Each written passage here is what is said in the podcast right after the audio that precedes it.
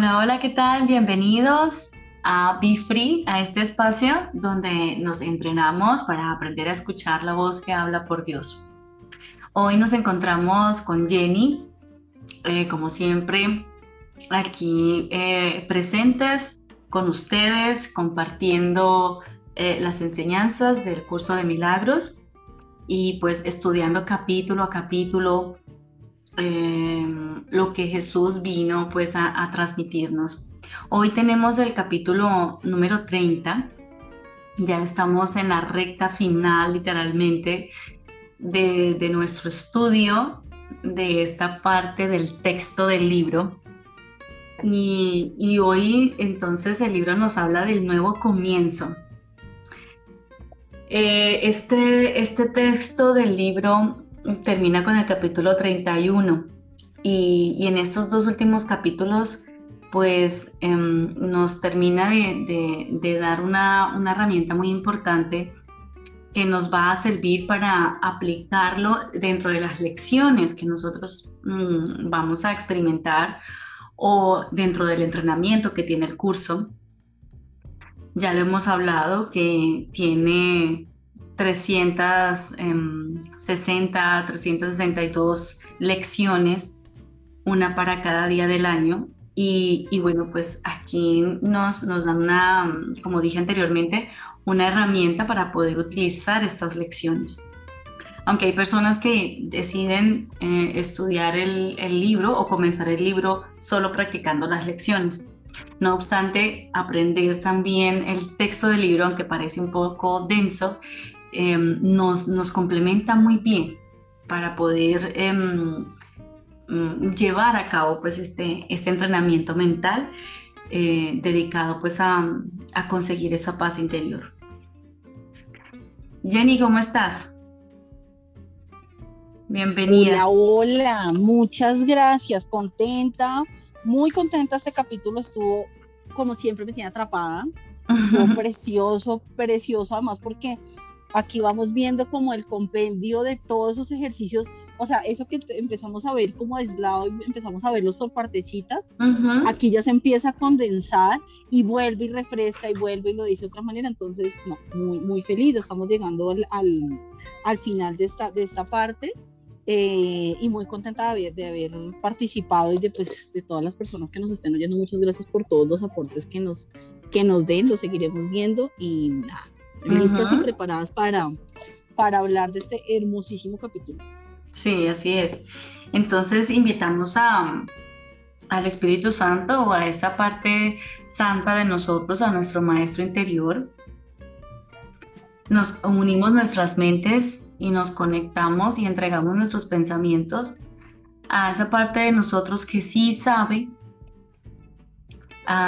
invitamos a, a Jesús y al Cristo en nosotros que nos ayude a entender y a integrar este, este conocimiento. Hoy tenemos entonces el nuevo comienzo. ¿De qué se trata? ¿Qué es lo que nosotros tenemos que llevarnos para nosotros poder integrar todas las lecciones del curso y poder lograr vivir en paz? Porque esa es nuestra prioridad. Así que nos ponemos en sus manos. Somos instrumento nuestra, nuestra voz, nuestros oídos, nuestros ojos, todo nuestro cuerpo lo ponemos a disposición, nuestros pensamientos y nuestras ideas para, para, mm, para poder em, ampliar nuestro conocimiento. Bueno, ampliar nuestro conocimiento, pero más bien sería como quitar las capas que nos liberan que nos tienen pues enseguecidos y poder reconocer ese conocimiento que ya tenemos dentro de nosotros. Poderlo ser. Así es. Así que bueno, entonces vamos a comenzar con la introducción. ¿Cómo te fue con la introducción? Bueno, yo, yo me quedé con el, con el, con la, lo, dije yo en ese momento como la amenaza, pero es la, la como el preámbulo que dice que esto se convierte en el nuevo comienzo, se convierte en el foco central de este programa de estudios. Entonces, entonces, pues nada, ¿con qué me quedé yo de, de esta introducción? Eh, lo que nos dice, lo que nos invita, dice que a que estemos dispuestos a poner en práctica cada paso eh, para que esto nos conduzca a, más allá de unos sueños de juicios, a, sueños de juicios, al perdón y a liberarnos del dolor. Es como el inicio y con esa introducción me, me quedé que me pareció muy bonito. Así es. Es que mm, después de haber estudiado los 29 capítulos anteriores, pues nos hemos dado cuenta que sí hay momentos en que se siente la densidad del libro y que no siempre de pronto es como tan claro para poderlo entender y practicar, ¿no? Em, pero finalmente nos hemos dado cuenta de que siempre se repite de una y otra forma, nos siguen insistiendo en que nosotros lo que debemos aprender es que es el único debería realmente es llegar a nuestro centro, llegar a conectarnos con el amor en nosotros, reconocer que Dios nos hizo santos y puros y que no podemos ser algo distinto, ¿no? De eso. Y es como un convencimiento en cada capítulo de que nos demos cuenta de que eso es lo que somos, pero que hay una parte de nuestra mente que está dividida que no lo que no lo ve así, que lo percibe de otra manera, ¿no? Pero eh, nos está enseñando el camino para conectarnos con esa parte santa y, poder ser aquí en este mundo, pues un instrumento, un instrumento de amor, que ayudar a, extender ese amor que, que nosotros somos. Nosotros somos co-creadores con nuestro Padre. ¿no? Entonces, después de todos estos 29 capítulos que nos enseñan y nos dicen de una y otra forma qué es lo que somos, nos va quitando poco a poco cada vez más, ¿no? Ese velo que hemos puesto entre Dios y nosotros, porque creemos que estamos separados de Dios, ¿no?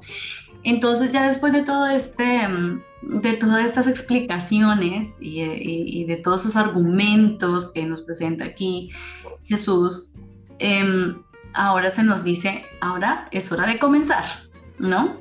Manos a la obra, diciéndolo o para, parafraseando, digamos, este nuevo comienzo, ¿no? Ya se tiene claro cuál es la meta, ya se tiene claro cuál es la meta, es ir al interior de nosotros, es ir allá y conectarnos con nosotros. Ahora, a nivel consciente, ya a este punto deberíamos tener claro y si no, pues no pasa nada, volvamos al primer capítulo, ¿no? Pero antes de comenzar con todas las lecciones, qué bueno que ya nosotros tengamos por lo menos en la conciencia de que somos uno con Dios. No nos sentimos todavía uno con Dios, ¿cierto? Todavía nos percibimos separados. No percibimos la unidad. De hecho, la, la unidad no se percibe. La unidad se experimenta. ¿Bien? pero todavía no hemos llegado hasta allá.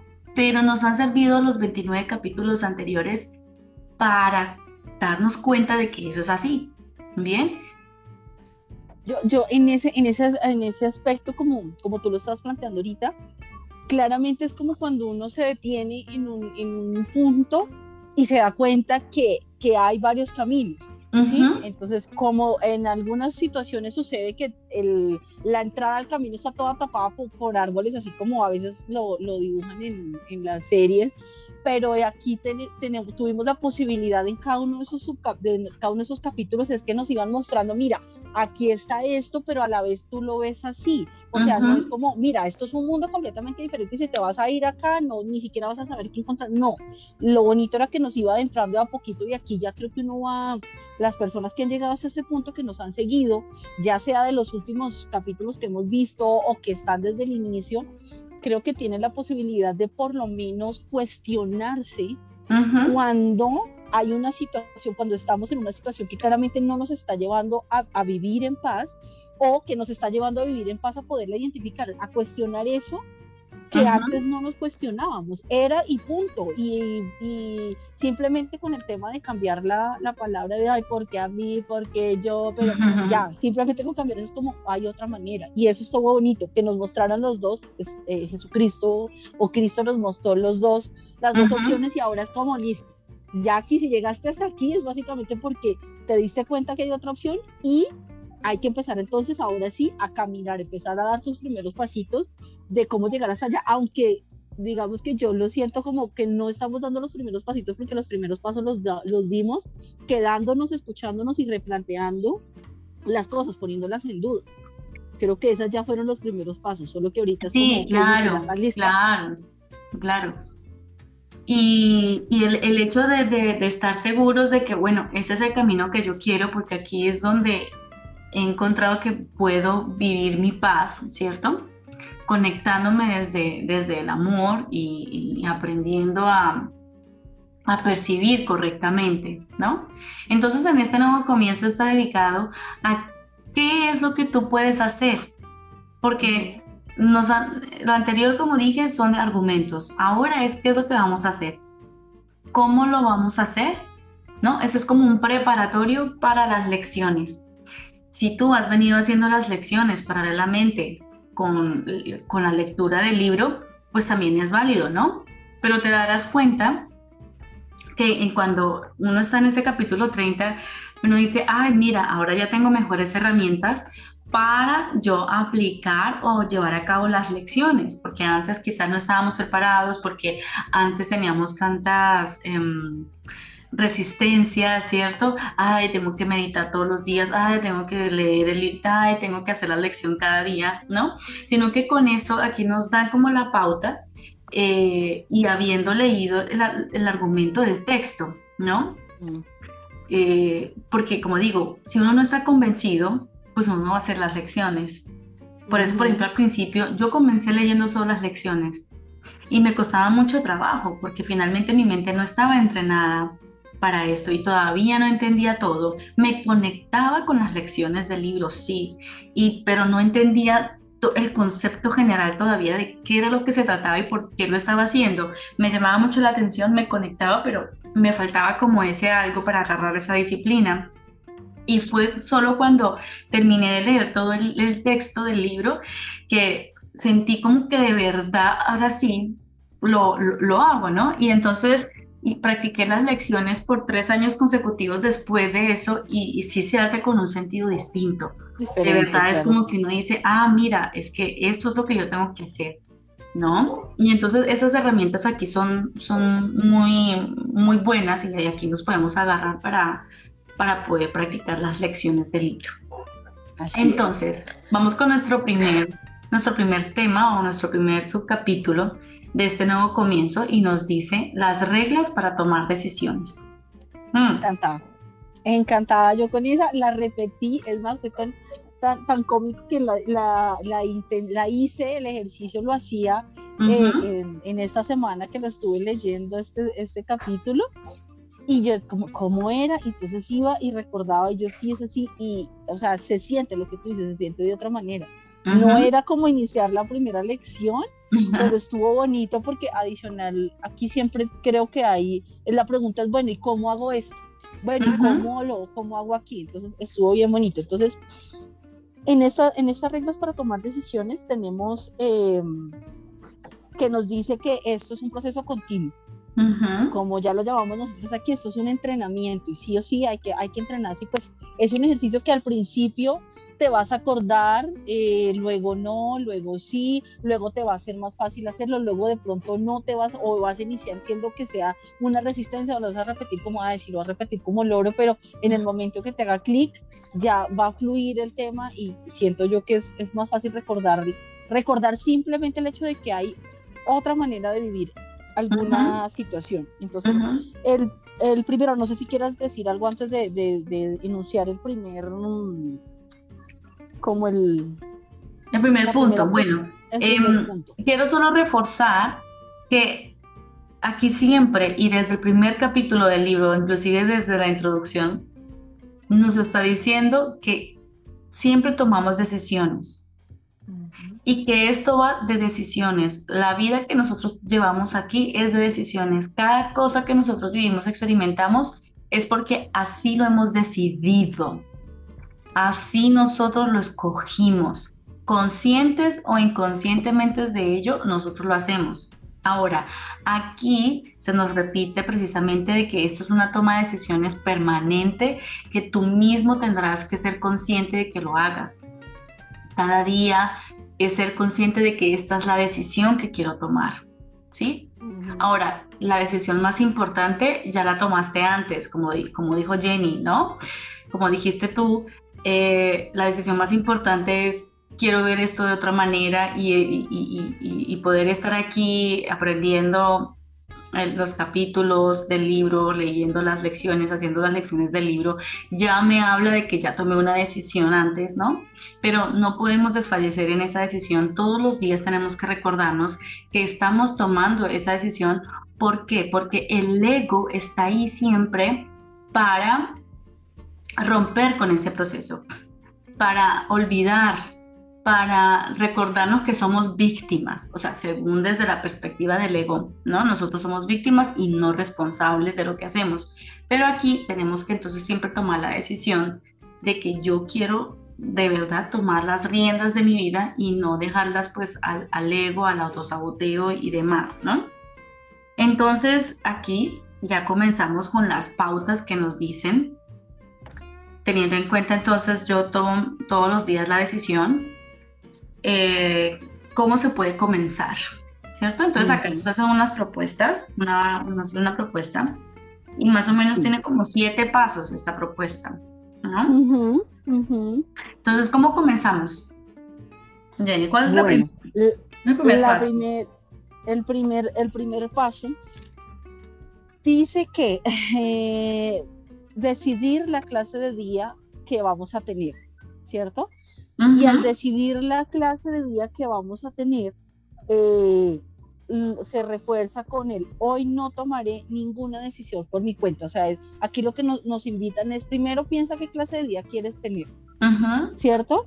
Eh, y adicional nos dicen que no tomemos ninguna decisión por, por nuestra propia cuenta. O sea, solamente es abrir como la mente a qué quiero hoy y ya está. O sea, déjalo ahí y lo que suceda hoy eh, que, no, que no sea influido o que no influya o que no tenga que ver en el que yo tenga que meter la mano ahí. Lo, esto creo que nos refuerza mucho lo que, lo que nos hablaba cuando hablábamos del tema del perdón, que es hacernos a un lado.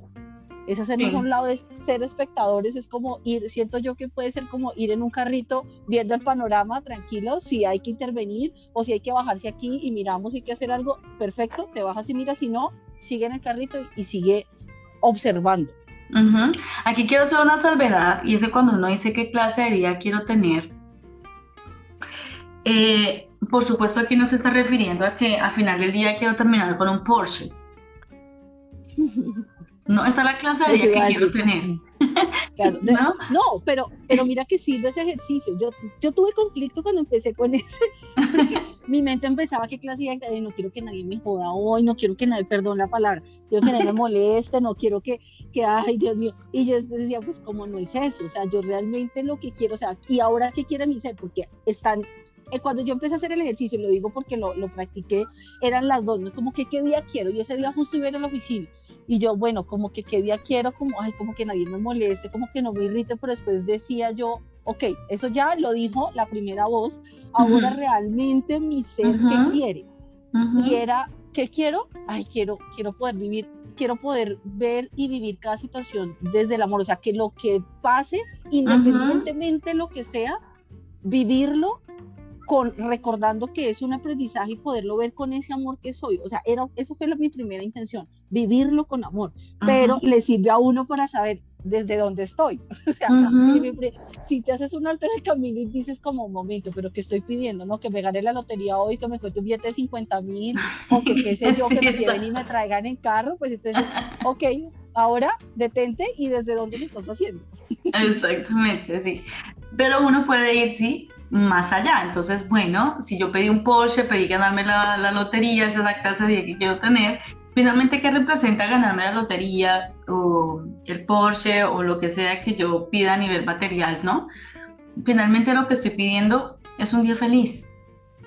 O sea, ¿qué, qué se esconde detrás de todo esto? Que un día abundante.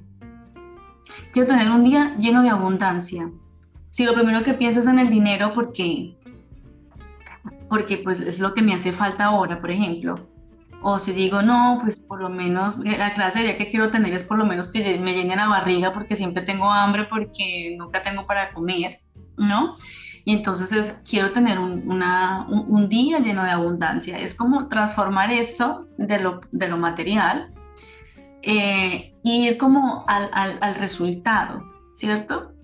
Es decir, como la, es mirar la consecuencia, qué es lo que yo, en qué estado es el que yo quiero estar, cómo quiero que sea mi día, ¿sí? No puntuales en las cosas materiales, sino nos enfocamos en lo que esas cosas materiales nos dan para tener como el, el, la idea global de finalmente mi estado, qué es lo que quiero, ¿no? Y precisamente entonces yo no puedo tomar ninguna decisión por mi propia cuenta. ¿Por qué? Porque si yo decido qué es lo que tengo que hacer para tener un día feliz, pues yo voy a tener al final un día infeliz, porque finalmente lo ha decidido yo.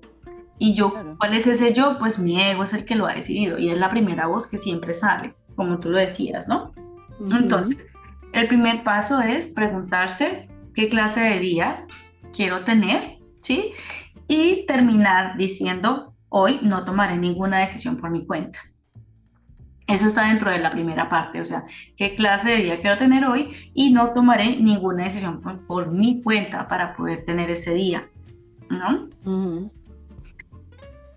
Ahí nos lleva la segunda. Ah, ahí lleva la segunda, sí. Sí, ahí lleva la segunda parte que es donde ya nos explica, nos explica mejor qué es lo que, lo que es, digamos que cuál es la intención de, de pedir o de pensar en qué día quiero tener. Entonces ahí dice como, o sea, bueno, aquí nos lleva como si ya pasásemos en algún momento del día, te dice, si te acuerdas en algún momento, repite en calma qué día quieres tener. Entonces le, le reitera uno, piensa en los sentimientos que deseas eh, abrigar, las cosas que te que te sucedan, así como lo que quieres experimentar. Entonces ahí nos aterriza a la parte de no sobre si quiero encontrarme con X o con Y o quiero encontrarme tal o, X cosa. Y nos dice que para reforzarlo, eh, uno, pues recordarlo en calma y dos, repetir. Si no tomo ninguna decisión por mi cuenta, esa es la clase de día que se me concederá. Entonces ahí lo que eh, eh, algo que rescaté de ahí también era que decía que si ya había que si ya había juzgado probablemente estaba estaba ante el ataque, sí. Entonces volver a tomar un momento para pedir la respuesta correcta y pedir pues un instante santo. Lo, resumí un poquitico así. Bueno, entonces vamos retomando, ¿no? Para saber reglas para tomar decisiones. Regla número uno y lo voy a parafrasear y voy a cambiar un poquito aquí algo de pronto para que pueda servir para quienes nos estén escuchando, inclusive para mí misma. Em, primero, tengo que ser consciente que mi ego o cuando yo tomo decisiones por mi cuenta, pues siempre voy a decidir equivocadamente. Bien, entonces tengo que tener muy claro que no quiero interferir que yo siempre interfiero, mi ego siempre interfiere. Entonces, para tomar una buena decisión, digo, hoy no quiero interferir porque yo quiero tener esta clase de día.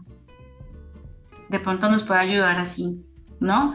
Quiero tener un día tranquilo, un día feliz, un día amoroso, quiero sentirme amada, quiero dar amor, siempre en, estos sentimientos que yo deseo pues abrigar, esas emociones que quiero que me acompañen, ¿cierto? Y me digo, no voy a tomar una decisión por mi cuenta, sino que me voy a hacer a un lado para que el Espíritu Santo sea quien tome la decisión por mí. ¿Bien? Y que tengo que ser consciente y estar alerta de que normalmente la primera voz que habla va a ser de mi ego. Entonces, vuelvo y me hago la pregunta, ¿qué clase de día es lo que quiero tener? Antes de yo mismo tomar una decisión.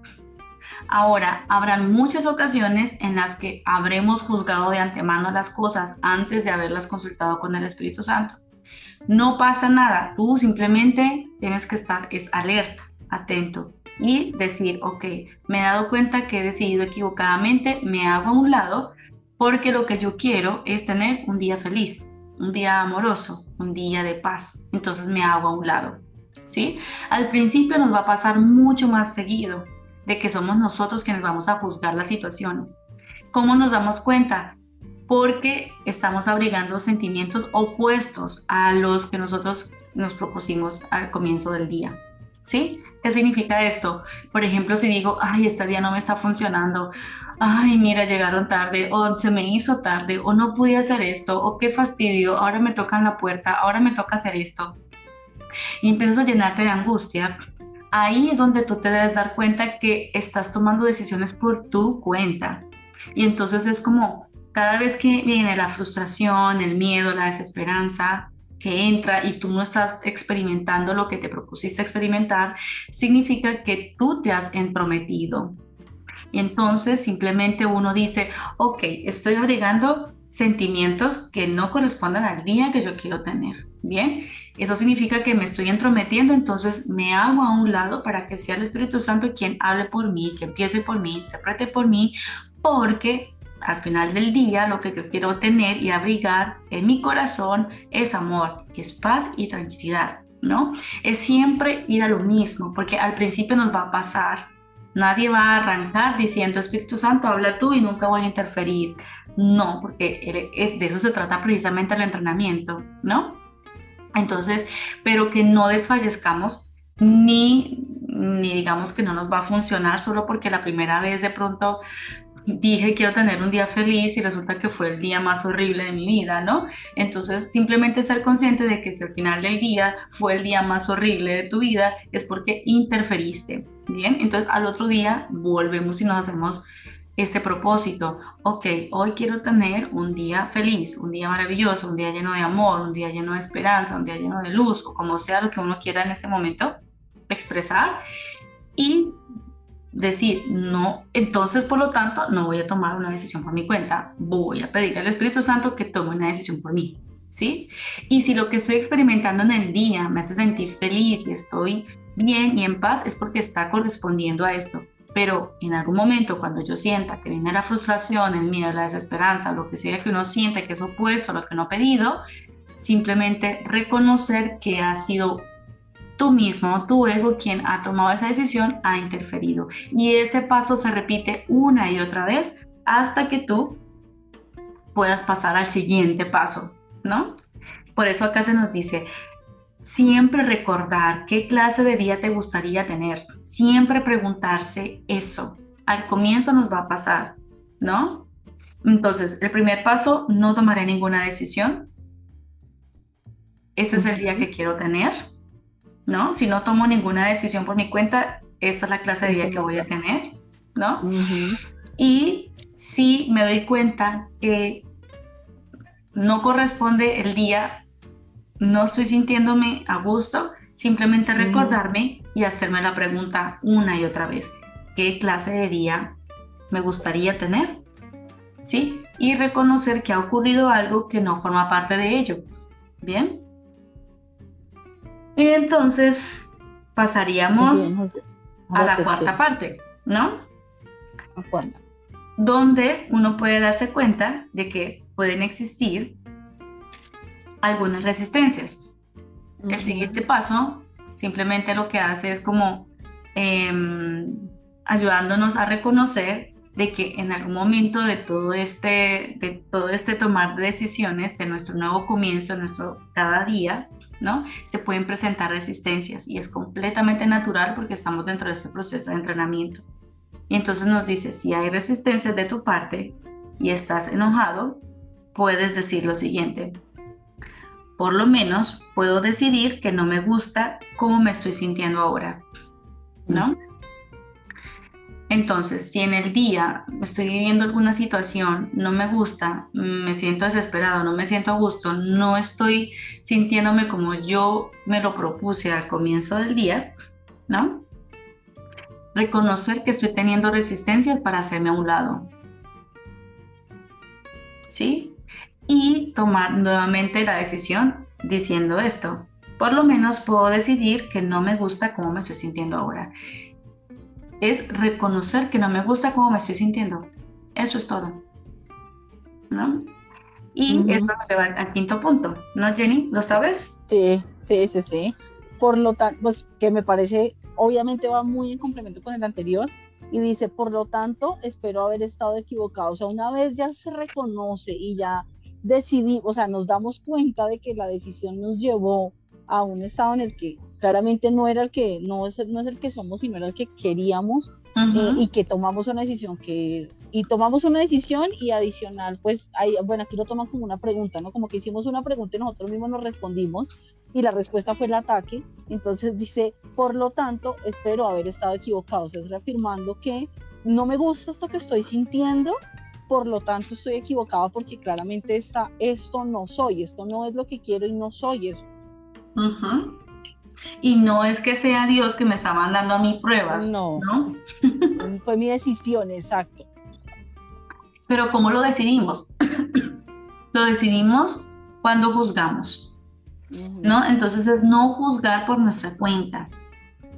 Pero no nos sintamos mal. Yo siempre insisto en eso porque muchas personas que desisten a la primera porque dicen, ay, no, yo no puedo hacer eso, entonces ya nunca lo hago.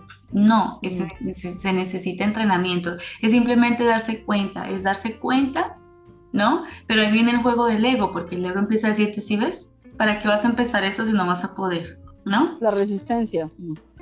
Y entonces lo que hace es aumentarse la resistencia. Y uno entonces uno tiene que aprender a pasar por alto esto y decir, mira, yo ya estoy en este camino, yo quiero, o sea, mi prioridad es mi paz. Bueno, mi prioridad es mi paz, mi prioridad es el amor. Quiero dar y recibir amor y esa es la clase de día que yo quiero tener.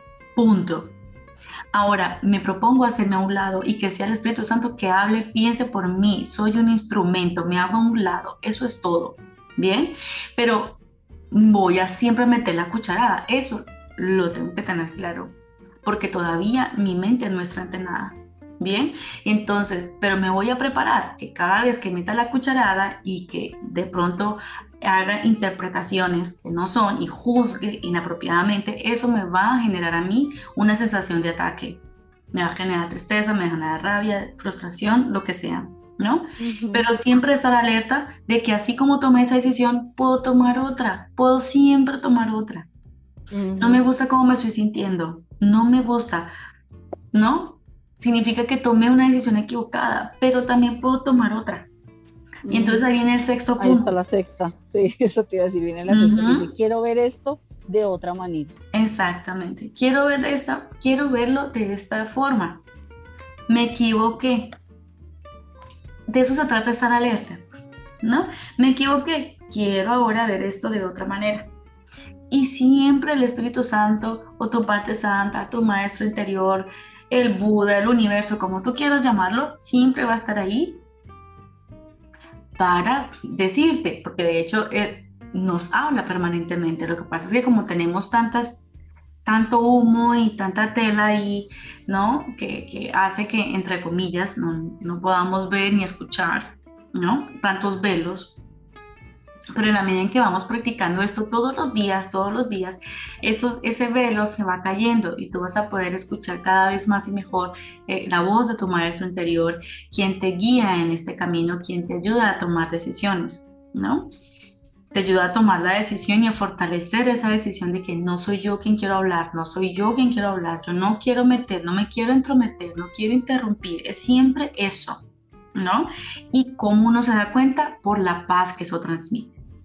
Bien, ahora yo aquí quiero hacer una salvedad y, hacer un paréntesis, y es porque aunque aquí nos dice que eh, uno a través de la respuesta que uno ve en el otro y lo que yo estoy sintiendo, esto para mí es un indicador de que voy por el camino de la paz, ¿cierto? Es decir, que, estoy escuchando a, la voz correcta, ¿no? Que me está dando las pautas para tener un día feliz. Aquí quiero hacer una salvedad y es porque Em, en muchas ocasiones eh, escuchamos la voz, nuestra, nuestro maestro interior, y, hacemos las cosas que, nos piden que hagamos, pero em, sucede que a veces no siempre lo primero que uno recibe te da paz.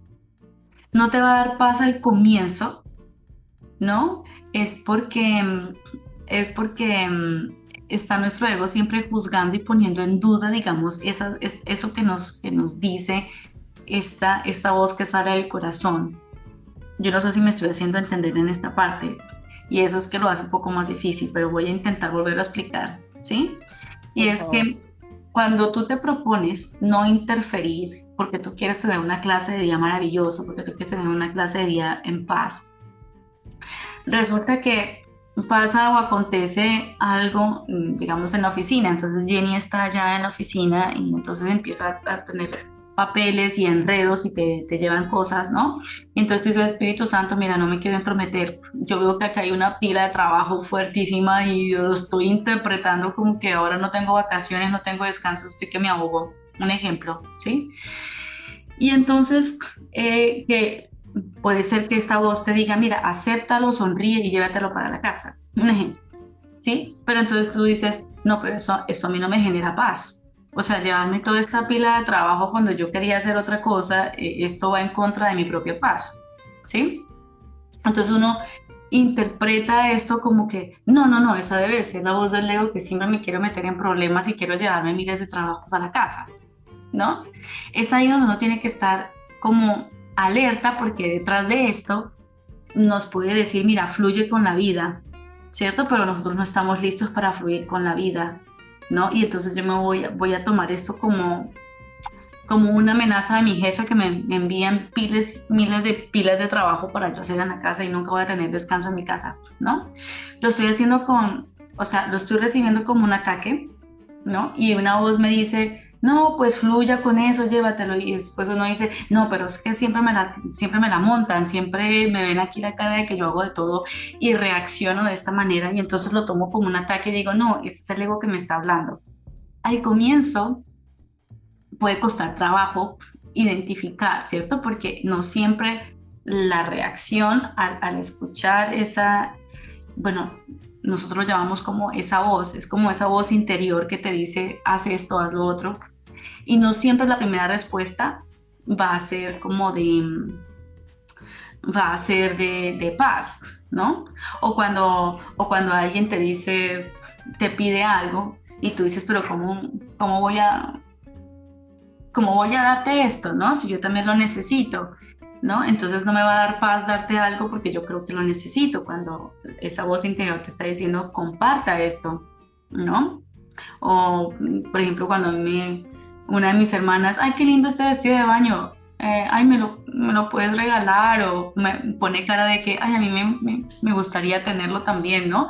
Y digo, ay, sí, eso fue un regalo, me costó un montón de plata, pero la voz interior dice, dáselo, ¿sí? Entonces yo se lo doy y después digo, ay, pero ¿por qué se lo dice? Eso fue un regalo y entonces eso costó mucho dinero y ta, ta, ta, ta, ta, no me genera paz, ¿bien? Pero es precisamente porque yo estoy juzgando esa misma voz que me dice, de, da, fluya con la vida, si te piden algo, compártalo, ¿no?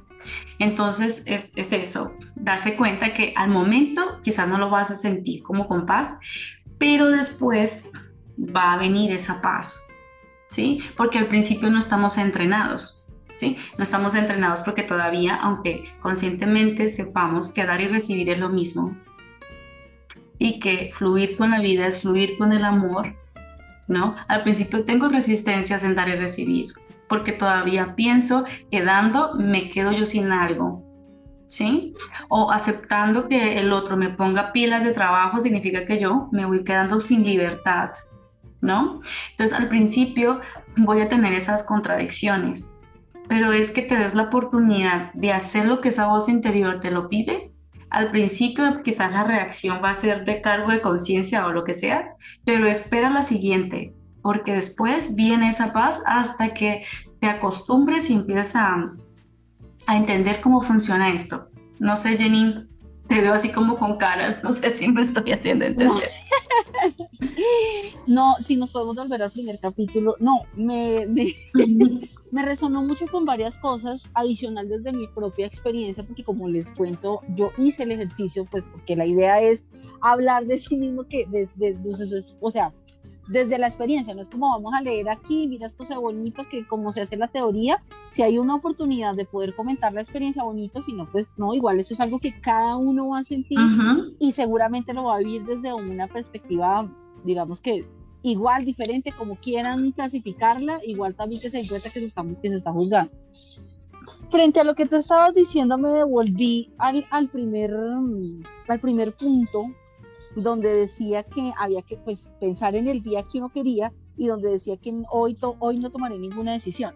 Ahí decía algo que lo duré repitiendo mucho tiempo, eh, como para poderlo comprender, porque la, la mente siempre le quiere no jugar de venga, cogemos esto que es de completamente experimental y completamente del ser, y venga, tráigamelo y póngamelo aquí en una hoja, en un papel y en un cuaderno, cosa que claramente en la transición no va a quedar. Entonces, en esa primera parte donde dice, eh, donde después de que dice, hoy no tomaré ninguna decisión eh, por mi cuenta, dice, esto quiere decir que estás eligiendo no ser el juez de lo que debes hacer. Entonces, es el hecho de no juzgar, de hacer el esfuerzo. Pues sería muy maravilloso que yo dijera, con la es más, con las primeras lecciones que empezamos, con las primeras pues, capítulos donde decía que no juzgaron, ah, ya listo, no juzgar, no juzgó, ah, qué maravilloso, no, pero pues a veces es inevitable y además porque en las clasificaciones está de la vida, de que el trabajo es más difícil que la familia, es igual. Entonces está uno eso, no juzgar. Y luego dice, pero quiere decir, y lo tengo porque en mi trabajo tengo que tomar decisiones y tengo que asumir la responsabilidad de esas decisiones, y eso lo duré mm, como machucando varios días, y fue, pero quiere decir también que no juzgarás las situaciones en las que te veas llamado a tomar decisiones. Entonces, eso me llevó al ejemplo que tú estabas haciendo ahorita, de tengo que llevar no, no trabajo para la casa. Entonces, como digamos que desde mi experiencia lo he venido practicando, seguramente me falta un montón, pero sí, sí en ese punto eh, a veces logro recordar que es como, ah, pues que pase lo que tenga que pasar y ya está, no lo voy a juzgar, lo voy a vivir, maravilloso. Claro, cuando uno está ahí, divinamente, pero cuando no estás ahí, sino que estás precisamente haciendo ese juzgamiento de, pero es que sí, pero es que no, pero es que sí lo llevo, pero es que si no lo llevo, eh, me llevó a otro ejemplo que tuve en mi vida y fue un día necesité algo, por alguna razón. Empecé a llamar a personas, ven, ¿será que tú? le digo a esta persona, no, esta persona va a estar ocupada. Llame a otra persona, ¿será que tú me.? No, pero voy saliendo, pero, no pudo, no, dale, tranqui. Otra persona, oye, es que tengo que hacer esto, tú me puedes ayudar. Ay, pero listo, sí, pero ahorita que yo regrese, y yo dije, como, Ah, o sea, nadie me pudo ayudar y quería resolver eso y quería sacarlo, pero dije como, ay, pues ya está. O sea, ya no se pudo hacer, ya seguramente perdí la oportunidad porque tenía que responder algo. La perdí, ya estuvo, no pasa nada. Ay, no, ya. Eh.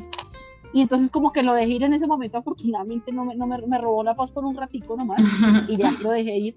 Y cuando llegué a la casa dije, bueno, pues ahora lo voy a hacer. Entonces llegó esa otra persona que me dijo, ven, lo hacemos. Entonces que yo, bueno, ponlo ahí mientras yo voy haciendo otra cosa y fue muy cómico porque cuando entró a, las, a hacer eso que tenía que hacer, o con lo que yo que, pretendía que me ayudara, resulta que no lo podía hacer otra persona. O sea, no había manera de que otra persona lo hiciera. Y eso solo uno se, o solo me di cuenta hasta cuando se daba inicio al proceso, era responder unas preguntas. Cuando ya uno le daba clic a iniciar las preguntas, ahí automáticamente decía, va a haber una cámara encendida, tú vas a tener que estar ahí todo el tiempo, o sea, la cámara va a estar viendo que eres tú. Y yo decía, miércoles, o sea, después me puse a pensar, o sea, te imaginas donde la otra persona, ya uno haciendo el proceso, pero imagínate donde la otra persona me hubiera dicho que si hubiese iniciado el proceso, yo no podría demorarme tanto porque eso fue di tu mediodía, yo llegué a la casa a hacer eso a las 8 de la noche. Y entonces ya ahí había perdido la oportunidad del proceso, o sea, él hubiera iniciado, hubiese quedado peor porque no lo había terminado. Y yo dije, mira cómo suceden las cosas. O sea, es un ejemplo bastante literal, pero normalmente son así. A veces uno las juzga de inmediato y de, si tú las dejas fluir, después te vas a dar cuenta que tenían que ser porque eso te llevó a otro proceso, a otro nivel de conciencia para darte cuenta de algo más. Sí. Eso, sí, muchas gracias por, por, tu ejemplo, muchas gracias por tu ejemplo, porque sí, es, es, no juzgar esas decisiones que uno va tomando. O sea, si uno desde el comienzo del día, uno dice, mira, yo soy un instrumento, o sea, tú decides por mí, ¿sí? Decir no o decir sí está dentro de eso, ¿cierto? O sea, eh, eh, por ejemplo, en, el ejemplo de la pila de trabajo, de pronto la voz me dice, llévate todo, y después yo digo, ay, pero yo sí soy tonta, no sé qué, estoy juzgando esa propia decisión. Pero si yo también digo, no, yo no me voy a llevar esa pila de trabajo, por favor, o sea, yo también quiero tener mi parte de mi día, después uno dice, me van a echar el trabajo, me van a decir que yo no soy comprometida, después me voy a sentir culpable, no, yo sí debía haber hecho, es que no, es que no sé qué. Entonces, está juzgando las dos cosas, ¿no? Entonces, yo no que no quiero, no quiero como decir que sea solo por un lado, sino que tú, me, tú me ayudaste a, a también explicar que pueden ser dos lados por ejemplo, también con el tema del vestido de baño, yo también pude haber dicho, mira, no, ese es mi vestido de baño y yo no te lo quiero dar. Y se acabó. Pero entonces después, ay, sí, mira, yo tan egoísta, yo debía comprar, no, sí, es que yo, no, entonces me hubiese juzgado esta, esta situación. En ese momento sentí un llamado de que, ay, mm, me gustaría ese vestido de baño, tómalo. Y ya no, me, ya no pensé en nada más, o sea, hasta ahí fue, te lo di y ya. No que, ay, no, y fue un regalo y después la otra persona me va a preguntar, oye, el vestido de año que yo te di, no sé qué, y entonces, no, simplemente ah, las cosas pasaron así y se acabó, ¿no? Pero pude haber dicho también que no, ¿no? Pero es en ese momento, el hecho de juzgarlas, lo que sucede aquí y es que nos dice que si tú estás sintiendo culpa o frustración después de haber dado una respuesta, ¿no? Entonces es porque has dudado de lo que en ese momento se te estaba dando. Entonces uno puede decir sí, uno, uno puede decir no ante cualquier decisión, ¿bien? Pero no juzgar después de esas decisiones, ¿sí? De todas maneras, esto es para experimentarse. Seguramente podemos hablar horas y poner miles de ejemplos. Seguramente no nos alcanzará para que todos lo podamos comprender pero en la experiencia nos vamos a ir dando cuenta, porque yo al principio tampoco lo sabía y tampoco, o sea, yo misma me, me decía, pero la voz me dice que sí, yo todavía no estoy lista y esto y lo otro, ¿no? Y después también comprendí con el tiempo que también puedo escuchar al ego y seguir al ego. Pero no es problema eso. La cuestión es no juzgarse por eso y reconocer el maestro que tú estás eligiendo para no seguir el juego del ego. Es simplemente el despertar de la conciencia, porque en el despertar de la conciencia es donde tú te acercas a, a, ese centro donde tú eres realmente lo que eres. ¿Sí? Mm. Pero no es, no voy a escuchar la voz del ego. Entonces, por ejemplo, la voz del ego me está diciendo, no vayas allá porque te van a robar Créeme que el Espíritu Santo no te va a decir, no, no te acerques allá a esa persona porque te van a robar. El Espíritu Santo no ve atraco, no ve, o sea, a veces dice uno, eso me hace acordar cuando le dicen a uno, uy, no, te salvaste, Diosito te salvó de esto. Sí, ahí me salvó, pero al otro no. Sí, me ama más a mí que al otro. Sí, sí, qué suertuda que Dios me dirigió a mí en ese momento que no me asaltaron. Mm. ¿No? el angelito te guió para que no te robaran, ¿cierto? Eh, yo no lo miro pues ya de esa manera, ¿no? Em, pero ahora soy consciente, por ejemplo, cuando siento algo y digo, o la última vez que estuve en Colombia, que yo sentía como que si me iba por ese lado, me iba a pasar algo malo, ¿sí? Yo dije, ahí estoy escuchando la voz del ego, ¿no? Porque la voz del Espíritu Santo no me dice, no te, no te vayas por allá. Entonces, ¿Yo qué decidí? Pues yo decidí escuchar la voz del ego porque tampoco quería forzarme. De hecho, aquí nos dice también muy claramente, y es que no te trates tan duro. O sea, si hay algo que no puedas hacer, pues no te castigues por eso, pero simplemente estar conscientes de qué tipo de maestro nosotros estamos escuchando. Y siempre va a ser válido, pero simplemente que tú seas consciente. Ok, cuando yo me vi en esa situación, voy a escoger un camino, pero este camino me da mala espina, ¿no? Pues voy a escuchar a mi ego. ¿Por qué? Porque si yo no lo escucho, seguramente puede pasarme que si me pasa algo porque el ego te quiere mostrar que tenía razón. Claro. Que no me escuchaste. Claro. Ahora también puede pasar lo contrario si yo decido que la voz del Espíritu Santo sea más grande y más fuerte que la, que la del ego. Y finalmente esta voz me dice, vete por allá, cierra los ojos y confía y seguramente puede que no pase nada, pero si a mí me agarra el miedo y digo, me da, tengo más mala espina que un buen sentimiento de amor para cruzar esa calle o para irme por ese camino, pues me voy por el otro, ¿bien? Todavía no estoy lista, todavía no estoy lista.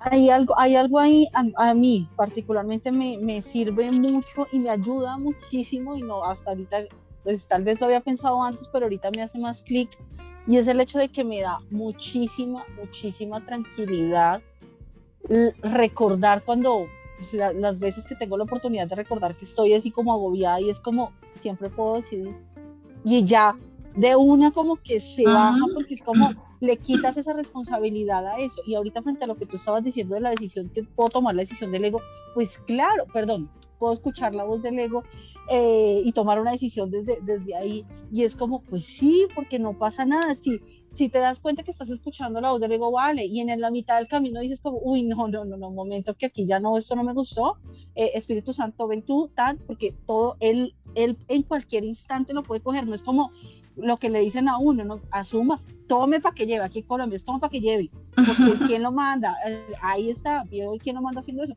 Esa idea se pierde junto con la idea del pecado, porque además venimos con el tema del pecado, ahí está, por estar haciendo eso es que te pasa eso, ahí ya con eso se pierde, realmente a mí eso me da muchísima tranquilidad, saber que puedo en cualquier instante, cualquier momento tomar otra decisión, es muy tranquilizador, realmente lo baja uno de una vez de esa cúspide de emociones del ego, donde lo tiene a uno. Sí, siempre hacerse la pregunta con esa decisión, ¿no? ¿Qué clase de día es lo que quiero tener? Puedo siempre cambiarlo. Mm, me siento muy identificada contigo con lo que dices porque a mí también me ayuda mucho. Cuando estoy allí voy por un camino que, que después me genera tedio y eso es porque tomé una decisión equivocada, pero siempre puedo tomar otra, siempre. Porque todo, o sea, el Espíritu Santo, eh, de acuerdo a como lo dicen textualmente aquí en el libro, Él toma el camino que tú elijas. O sea, Él toma el camino que tú elijas. Y siempre podrás preguntarle, a él cualquier camino le sirve, cualquier camino le sirve. Lo más importante es que siempre preguntes, no importa en qué camino estés, que siempre preguntes, quiero ver esto de otra manera, quiero ver esto de otra manera. Entonces, em, aquí se termina como para tener un día 100% lleno de felicidad, debes practicar no tomar decisiones por tu cuenta. En eso cerramos con esto de reglas para tomar decisiones. que no voy a tomar una decisión por mi cuenta. Ajá. se resume todo en, en, el primer punto.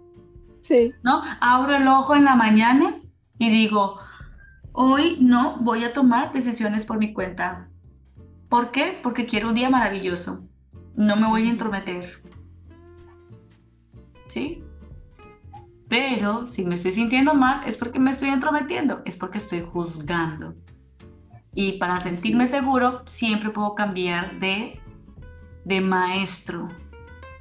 Ah, eh, si, si acepté la pila de trabajo y me estoy juzgando por eso, quiero verlo de otra manera si rechacé la pila de trabajo y me estoy sintiendo culpable por eso, pues em, elegí el maestro equivocado, siempre puedo elegir el maestro correcto. De eso se trata el entrenamiento, no se trata de nada más.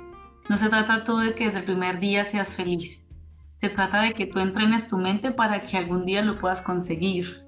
Bien, como le ponía en ejemplo un día a una paciente y es como tú quieres estudiar derecho, ¿no? Y el primer mes pretendes ya ser abogada, ¿no? No, tienes que estudiarte los cinco años y más el año de práctica de todo lo que tú quieras y todo lo que se necesita y aún así tienes tu título, pues después tienes que especializarte y, y seguramente en muchos momentos vas a tener que volver a los libros del primer semestre porque ahí necesitas algo, ¿no? Y porque no todo te lo aprendiste y, y es eso, o sea, es, es una práctica permanente, ¿no? Y no, tú no lo vas a ser exitoso solo en un día, ¿no? Entonces acá lo que nos da es precisamente la herramienta de que tú te propongas todos los días al abrir los ojos a no entrometerte, ¿no? Voy a tomar decisiones por mi cuenta. Y aquí con eso terminamos y seguimos con el libre albedrío, ese segundo punto. Sí. Yo no había entendido el libre albedrío, Jenny. ¿Sabes? Yo tampoco, yo tampoco, te iba a decir lo mismo yo, porque me puse a leer las notas, porque yo dije, yo me acuerdo que aquí yo entré como, ah, caray, no había entendido esto. No. Porque además choca con el, con el punto anterior desde el ego, ¿no? Choca con el punto anterior de, no, de, de cuáles son las reglas para, eh, ¿cómo es? ¿Cuáles son reglas para tomar decisiones? No las tomes por tu cuenta. Choca con ese mismo punto, porque aquí creemos que el libre albedrío es eh, yo venir a decidir qué hago con mi vida. Y a mí aún todavía me genera mucha resistencia el hecho de decir como no, pero es que cómo le voy a dejar todo al Espíritu Santo para que todo lo haga, para que todo lo haga de man y yo qué. O sea, como dónde está mi aporte, ¿para qué estoy aquí? A veces me genera todavía esas, esas entonces me acuerdo como, no, tranquila. Es que a mí, a mí me, a mí me, o sea, yo esto lo he leído otras veces, pero de verdad que ahora digo, lo entendí. Bueno, eso espero, si no, pues en unos años volveré a decir que ahora sí lo entiendo. Y es que desde el ego tú no haces uso del libre albedrío. No. No haces uso del libre albedrío.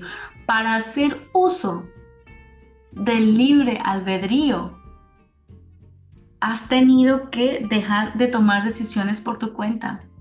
Correcto. Es hacerte a un lado. Ahí entra el libre albedrío. Antes no, y yo decía, y sí, y yo pensé que bueno, es el libre albedrío, yo decido qué tipo de maestro voy a seguir, y ese es mi libre albedrío. No, eso no es tu libre albedrío.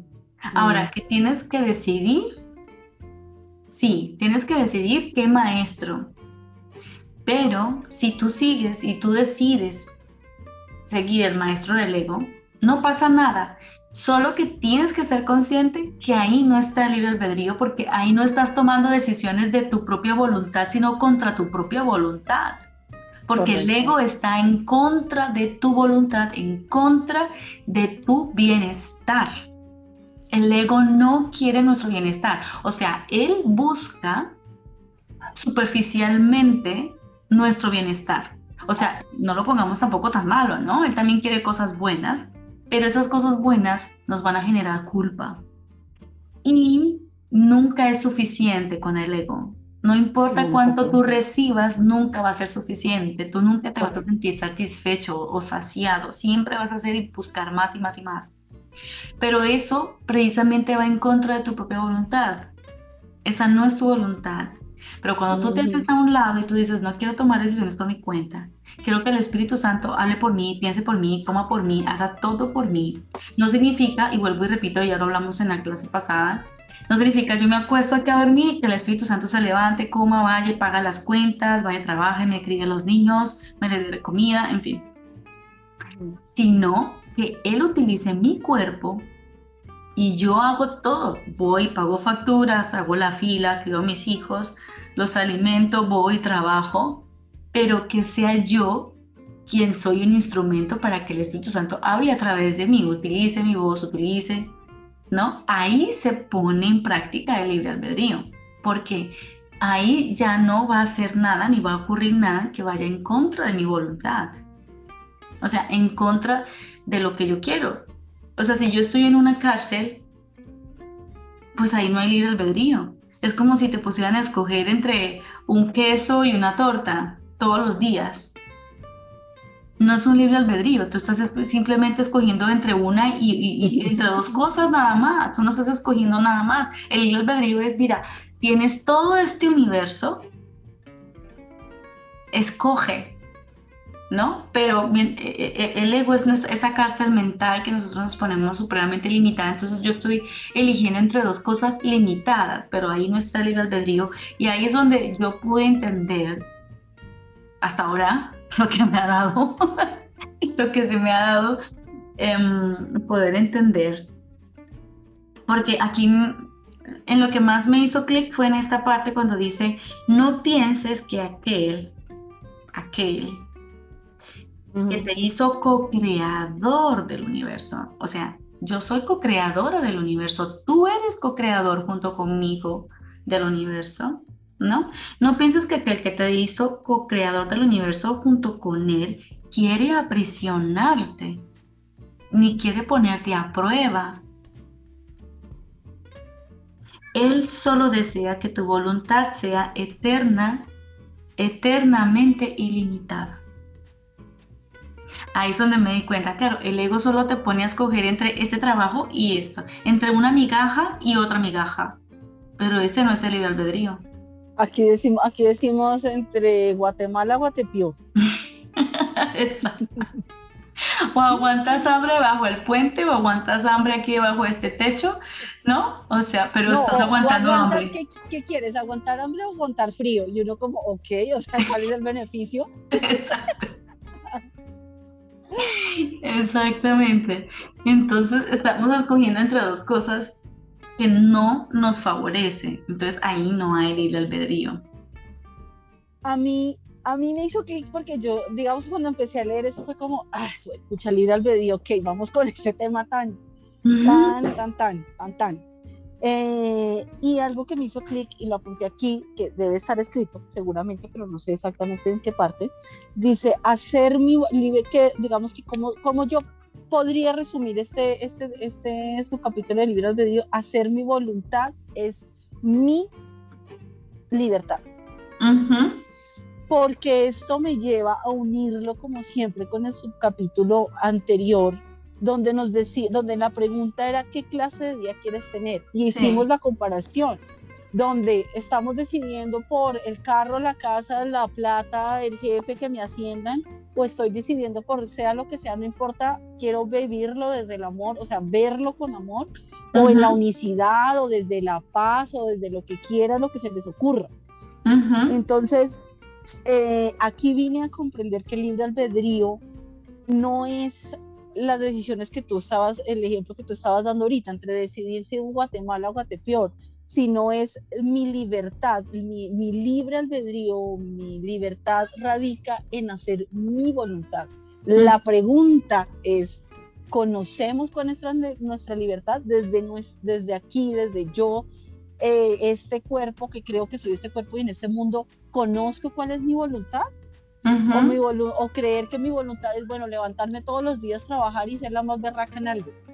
o mi voluntad es realmente, ¿cuál es, cuál es mi voluntad? Y, es lo, para lo que nos ha venido preparando todo este libro. Sí. Que es, ¿cuál es mi voluntad? Mi voluntad es la de Dios. Exacto. Es la misma. Y si yo logro entender que no es como vengo a hacer el trabajo de Dios porque me encargo, no, es que no vengo a hacer nada, vengo a hacerlo, no a hacerlo. Exacto. Entonces cuando nos hacemos a un lado es cuando se manifiesta Dios. Correcto. aquí, aquí hay una parte donde dice, donde dice el Espíritu, bueno, porque además inicia, ¿no? Diciendo, ¿no te das cuenta de que oponerte al Espíritu Santo es luchar contra ti mismo? y dice, el Espíritu Santo te dice tu voluntad, porque pues claramente no la vemos. Él como ve todo, o sea, lo ve todo igual, nosotros somos los que lo vemos de X o Y, creemos que hay una arriba y una abajo y una izquierda, entonces él dice, el Espíritu Santo te dice tu voluntad y nos la muestra a través de las, las respuestas que no, nos, que no nos damos nosotros o las preguntas que nosotros mismos no nos hacemos. Sí. sí. por decirlo y Es por eso, o sea, es como nos podemos hacer la pregunta de otra forma y es, ¿tu voluntad es pelear? ¿Tu voluntad es guerrear? Eres una guerrera. Esa es tu voluntad levantarse todos los días a luchando, eres una luchadora. ¿Esa es tu voluntad? ¿Luchar? ¿No estás cansado de luchar? Esa no es tu voluntad. No vamos a luchar, ¿no?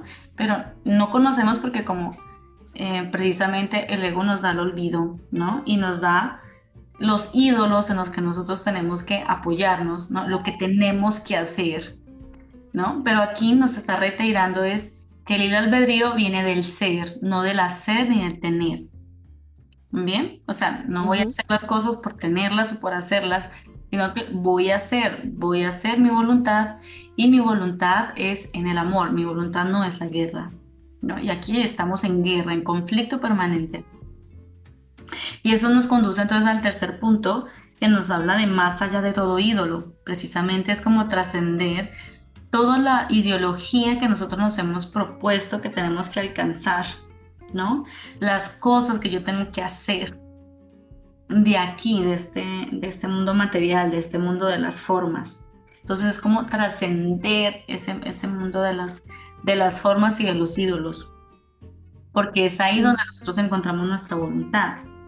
De hecho, pues acá nos dicen, los ídolos son algo muy concreto, mas tu voluntad es universal e ilimitada y carece de toda forma, ¿sí? Entonces es trascender el mundo de la forma. Si yo digo quiero este Porsche, quiero este Tesla, eh, quiero este carro, lo que sea, o quiero este dinero, quiero ganar una lotería, dijiste tú, Jenny, ¿no? Sigue siendo parte del mundo de la forma y tú estás pidiendo algo limitado. O el ejemplo que puse de la cárcel, como queso o una torta, ¿no? Igual estoy eligiendo entre dos cosas limitadas, porque finalmente si pido la torta, esta se va a acabar, me la como y se acabó, y después voy a tener más hambre. ¿no? Entonces estoy eligiendo siempre entre, entre unos ídolos que están basados en una forma. Y adicional porque... Dime. Ah, perdóname. Adicional que porque esos ídolos nos hacen, nos llevan a, la creencia de que persiguiendo o siguiendo ese ídolo puedo tener, obtener o ser. Y aquí lo que nos, lo que nos, lo que nos recuerda es bueno, hay una parte que dice aquí que dice, todo es mío porque yo soy el todo. Pero estos ídolos nos, nos hacen como, como llegar a pensar que si soy, que si, que si sigo a ese ídolo, que en este momento no se me viene un ejemplo de, de un ídolo, pero como que si yo soy o hago esto, puedo obtener y volver y vuelvo y volvemos al punto que tú estabas diciendo al inicio, y es el hecho de creer que cuando yo doy pierdo algo de mí. y es completamente imposible perder algo que, porque es que lo soy, o sea, es simplemente una extensión. Exacto. Somos, eso es lo que tenemos que recordar, ¿no? Somos pensamiento creado por el pensamiento de Dios. Y en estos días he escuchado una, em, eh, una persona haciendo ejercicio que tú me recomendaste, Jenny. Em, hay una chica, ¿no? Dori se llama. Em, me gusta cómo lo dice. Eh, muy gracioso, por cierto, porque ella dice como rápidamente, mm, Dios no hace basura o no crea basura, ¿no? Entonces es otra forma de decir, Dios ha creado amor y no puede haber nada más aparte de eso, ¿no? Somos pensamiento creado por Dios. O sea, y Dios no crea basura. O sea, nosotros nos hemos comparado con la basura, ¿no? Nos arrastramos como gusanos y pensamos que, Dios se puede equivocar con nosotros, ¿sí? Y, estamos siempre, estamos siempre como luchando contra Dios diciéndole, como tratándolo de convencer de que él se equivocó con nosotros. Porque nosotros somos malos, porque matamos, porque violamos. Y Dios nos sigue insistiendo, mira, tú no puedes hacer esto porque tú no puedes pervertirte porque es imposible que te puedas pervertir porque si tú te perviertes significa que yo hice algo que se pueda pervertir y lo que yo hago no se puede pervertir, es que no puede pasar esto, ¿no? Y esa es la voluntad que nosotros compartimos con Él. Entonces, es como tener la certeza de que yo soy una co-creadora con, con Dios, estamos extendiendo este universo con Dios y nos estamos extendiendo con la luz, ¿no? Y al final aquí nos dice, el que conoce al Padre, conoce esta luz. Y por eso, con mayor certeza, nos hacemos a un lado. En la medida en que tú vayas practicando esto cada día, te vas llenando de la certeza de que eres luz y que eres amor y eres una extensión de la divinidad aquí. Y haciéndote a un lado, estás, haciendo uso de tu libre albedrío y estás trascendiendo el mundo de la forma. estás abriéndote al mundo ilimitado de posibilidades que existen y que no te que no te mm, contentes con migajas, ¿no? Entre una migaja y la otra, entre el, entre el frío, como decías tú, entre aguantar frío, aguantar hambre, o aguantar hambre bajo un techo o, o, bajo el río, o lo que sea, ¿no? O sea, debajo del puente, perdón, ¿no? O sea, igual estamos tomando decisiones con base en una, en una necesidad, en la carencia, ¿no? Pero eso es lo que nos está diciendo Dios, que no, no es así, ¿no? Hay, hay una aquí en, el, en la 7.6, mm, ese me pareció muy bonito, me dio mucha, como mucha alegría y como que me hizo sonreír cuando lo leí, porque me parece bastante tranquilizador y dice, el, las, en esta misma, en este mismo subcapítulo, en el 7, en el 6, 6. Dice, el pensamiento que Dios abriga de ti no se ha visto afectado en modo alguno por tu olvido. Siempre será exactamente como era antes de que te olvidaras de Él, como seguirá siendo cuando lo recuerdes y como fue durante el lapso en que lo habías olvidado. Ay, eso me parecía tan bonito, o sea, como que... Es como que te da la certeza y es como que, porque nosotros nos, nos hemos venido tratando muy mal. Horrible, sí, sí, sí. Y en estos días he caído en cuenta en eso. Nosotros estamos luchando con Dios, mostrándole, mostrándole que existe el diablo, pero el, diablo es real. Es como decir, o sea, ¿de verdad el diablo va a ser más poderoso que Dios? O sea, no entiendo. Correcto. Mm y si todo lo que existe aquí en este mundo, todo ha sido creado por él, todo, todo. Entonces él creó el diablo, o sea, no puede ser posible que él pueda crear algo malo, no puede ser posible, pero nosotros aquí estamos mostrando que sí. Y entonces a mí en estos días, que de hecho he tenido como insomnio, pero pienso que he estado como trabajando en todo esto, y entonces se me viene como un ejemplo a la cabeza y es como cuando, cuando uno está con los hijos, yo siempre pongo como el ejemplo de los hijos porque es como que con el que más me identifico ahora. Sí. Em, y es como que cuando, cuando mi hijo me dice, mamá, no, no, puedo, no, puedo, no puedo coger el lápiz, no puedo escribir bien, no puedo hacer esto. Y digo, mi amor, creo que sí puedes. Claro que sí puedes. Y no. Y entonces escribe mal para darse, para que, para confirmarme de que no puede. Yo, pero, y entonces ahí yo me doy cuenta, ¿Qué ánimos uno tiene de decirle, mira, mire, mire lo malo que soy, mire cómo robo, mire cómo mato, mire cómo me vengo, mire, míreme que yo soy una basura, o sea, mírame que no soy capaz.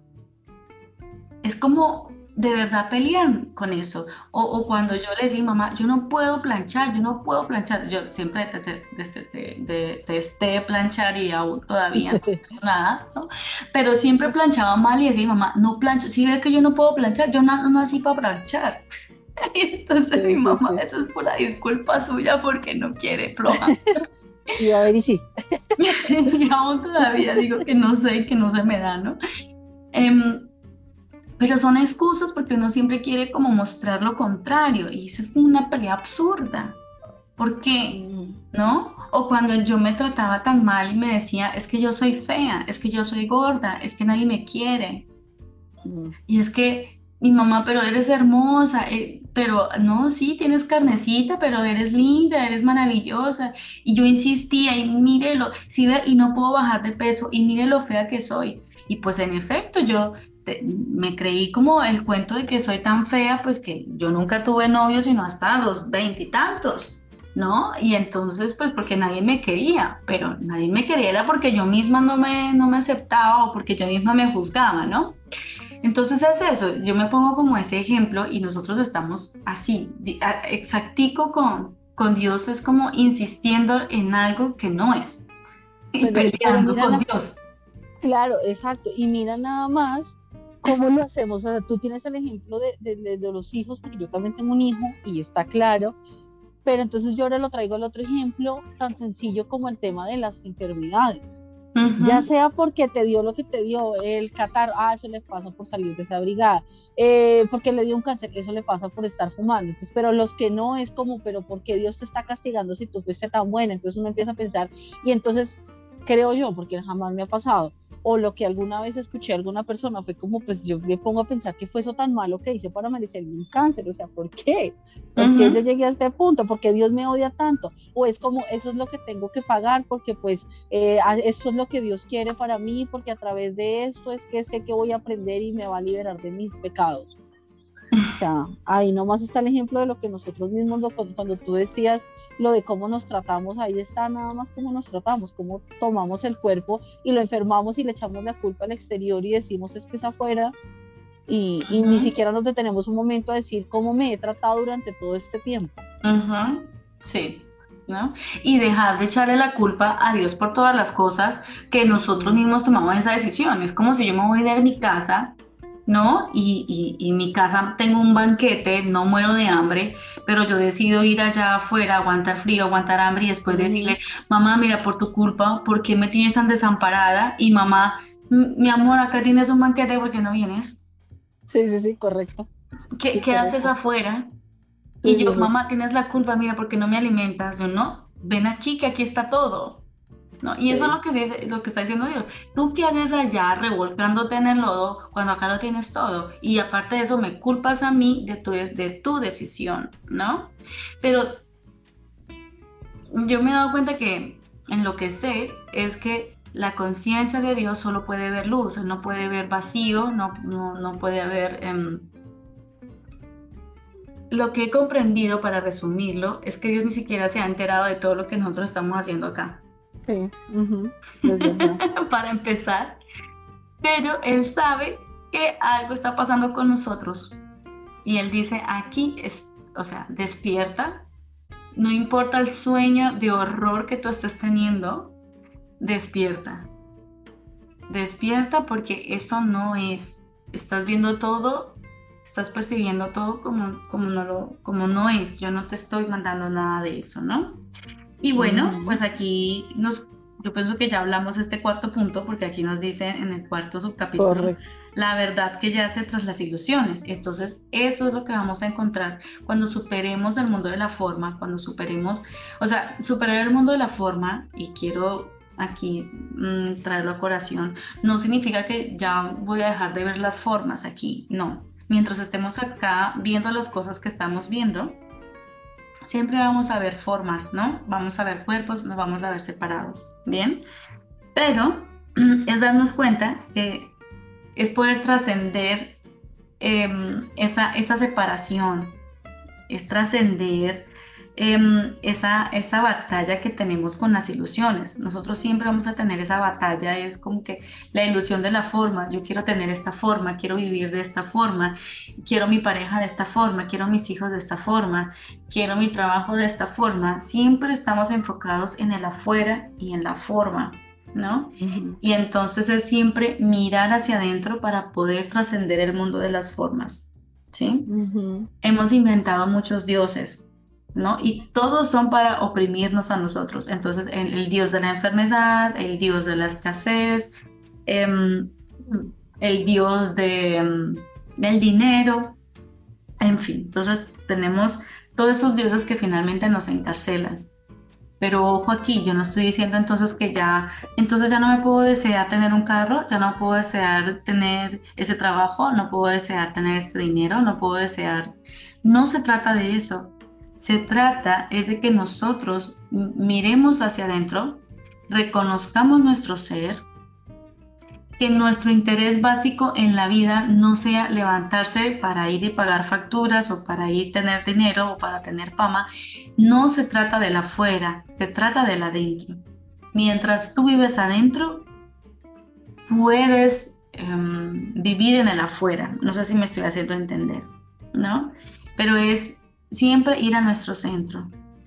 Es volver al primer eh, subcapítulo, las reglas para tomar decisiones. No voy a tomar ninguna decisión por mi cuenta. Que esa sea mi única meta al despertar. Y de esa forma yo voy a trascender las ilusiones y voy a encontrar la verdad que yace detrás de todas ellas. ¿Y qué es lo que me voy a encontrar? La voluntad de Dios. Eso es, y voy a poner aquí, voy a hacer uso de mi libre albedrío, haciendo la voluntad que, de Dios, que es mi propia, mi propia voluntad. Sí. Eso es lo que eh, vamos a encontrar. Dime. Así es. En, en esa parte nos reiteran todo, eh, también nuevamente nos reiteran el perdón.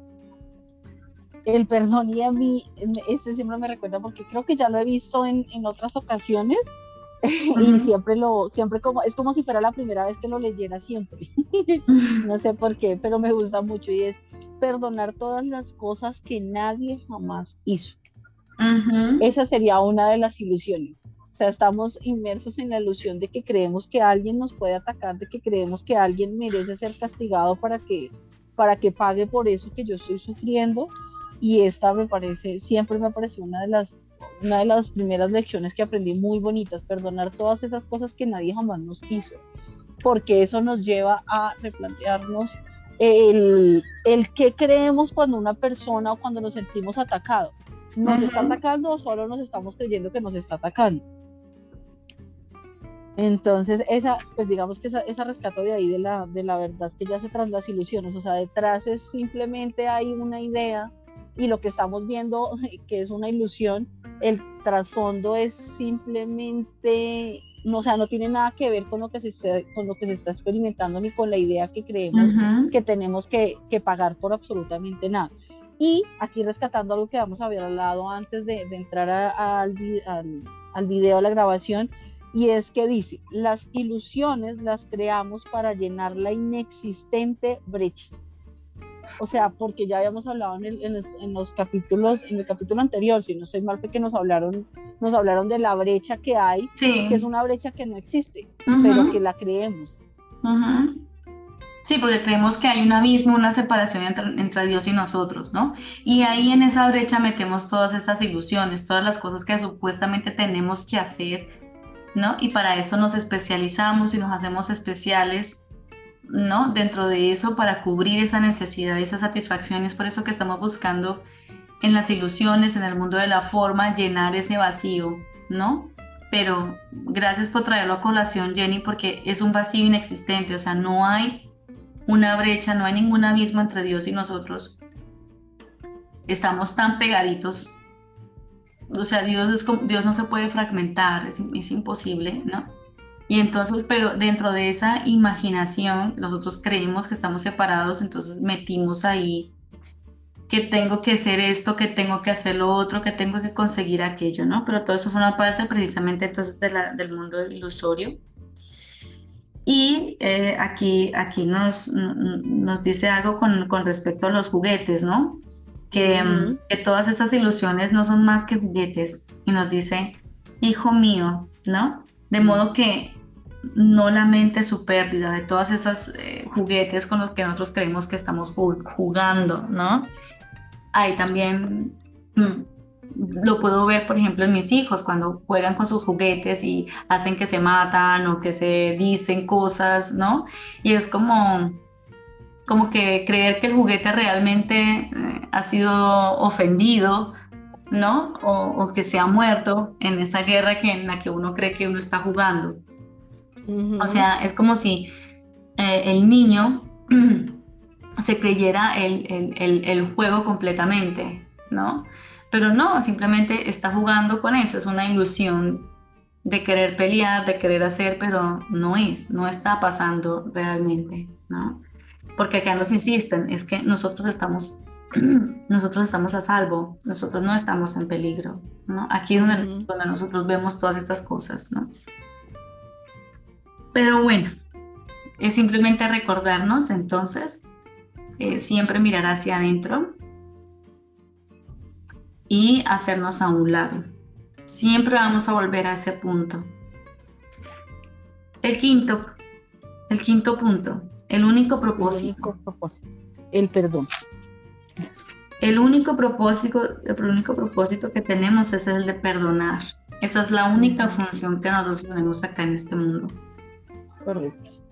Pero no vamos a perdonar, y retomo lo que tú dijiste, ¿no? No vamos a perdonar lo que nos hicieron, sino que vamos a perdonar lo que jamás nos hicieron, lo que nunca sucedió, no puede ser que Dios me lastime. No puede ser que Dios me lastime. Esa no es la voluntad de Dios. No es ni que me viole, ni que me robe, ni que yo aguante hambre, ni de que yo esté viviendo la situación de carencia que yo esté viviendo en este momento, o del sueño de terror que yo esté viviendo en este momento. Es perdonar eso, Entonces esta es nuestra, es nuestra, es nuestra función y por eso acá se nos dice, sé misericordioso con tu hermano. Nosotros creemos que nuestro hermano es el que nos ataca y que por eso somos así, pero es al contrario. Nosotros le hemos... nosotros le hemos pedido al hermano que nos ataque, pero finalmente no está ocurriendo ese ataque porque es como pedirle a Dios que me ataque. Que de hecho por eso resultó este sueño, porque en una parte del capítulo, no recuerdo qué capítulo era, si era el capítulo 8, en un capítulo que decía, yo no te pude dar lo que tú me pediste. Y entonces hiciste de mí lo que no soy. Y tú me pediste que te amara con un amor especial. ¿No? Y el especialismo es, guerra. Yo soy especial, más especial que este. Son diferencias y ahí es el inicio de cualquier guerra. Y como no te lo pude dar, hiciste de mí un padre que no soy. Y en él representamos a nuestro hermano. Pero Dios está dentro de nosotros. Y entonces nosotros al percibirnos fragmentados es como si estuviéramos percibiendo a Dios fragmentado. Entonces acá se nos recuerda ser, ser misericordiosos con el hermano, porque finalmente es como ser misericordiosos con Dios mismo. La voluntad de Dios reside para siempre en aquellas cosas, en, aquellos cuyas manos están unidas. Es unirnos con el hermano, ¿no? Y es, es perdonar lo que no ha hecho. Pero en otras palabras, aquí aprovecho para recordar una forma muy sencilla sobre el perdón. ¿Qué es perdonar? ¿Qué es el perdón? El perdón es sosegado, es tranquilo, no juzgar, espera. No juzgo. Eso es el perdón. Y finalmente, no juzgar es eso. No, lo que voy a perdonar, estoy perdonando lo que nunca jamás pasó. Significa que lo, no lo estoy juzgando. No estoy, no estoy juzgando a la persona, ¿no? Hay, hay una parte aquí también que, que, que también le, le, da a uno bastante tranquilidad y es que, bueno, dice como, ok, y entonces, ¿cómo hacemos con ese propósito?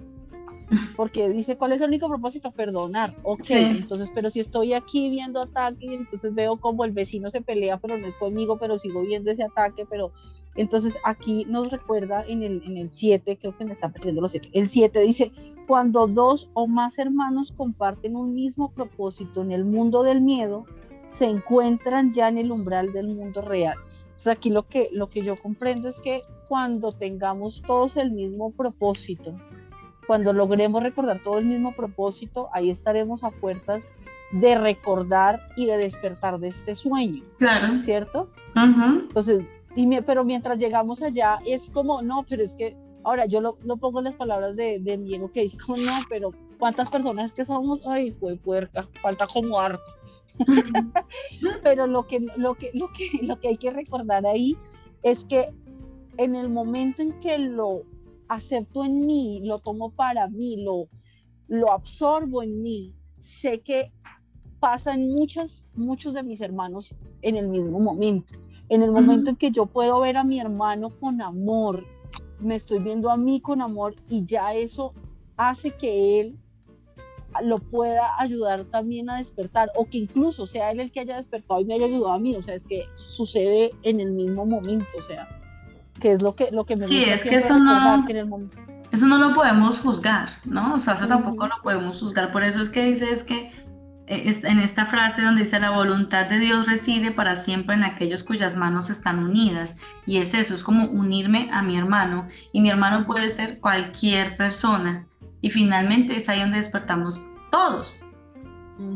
Aquí despertamos de a dos. Correcto. Aquí despertamos de a dos porque dos es, como la simbología. Dos estaban fragmentados y se unieron. Entonces, con que yo me una a un hermano y lo perdone, ¿no? Ahí ya estoy entendiendo todo. Ahí es donde está la, la, voluntad de Dios. Ahí es donde se, se pone de manifiesto. Lo otro que falte, que tanto y que todo eso forma parte de ese juzgamiento, ¿no? ¿Cuántos hacen falta? No, yo no voy a pensar en el afuera, voy a pensar en el adentro, como tú decías, voy a pensar en mí, en poder hacer este proceso. Y el hermano es cualquier hermano. De hecho, podrán pasar muchos hermanos para llegar al hermano que voy a perdonar 100%. Es decir, voy perdonando de poquito, de poquito. El perdón tiene que ser total, ¿no? Pero em, uno va haciendo los pinitos poquito a poquito hasta que un día, con un hermano que tú perdones al 100%, has perdonado a todos. Sí. Porque uno es la simbología de todos, finalmente. Sí. Y el sexto punto nos habla de la justificación del perdón. ¿No? Y entonces acá nos dice que el perdón está justificado. El perdón está siempre justificado. Tú no perdonas lo imperdonable, ni pasas por alto un ataque real que merece castigo. De eso no se trata el perdón. ¿sí? Te perdono por lo malo que te has portado. Te perdono por el dinero que me robaste. Te perdono por la humillación que me hiciste. Te perdono por haberme abandonado. Te perdono por, por ser falso. En fin, ese no es el perdón. Tú no estás perdonando algo de esa manera. Tú no estás, tú no estás perdonando el acto. ¿Cierto?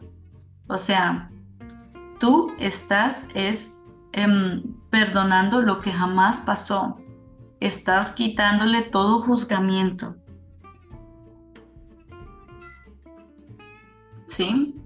Porque acá nos confundimos mucho con ese perdón. Es que como yo le puedo perdonar el que me haya abandonado, que me haya maltratado.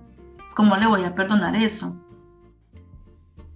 No, es que cuando te das cuenta de que eso no pasó,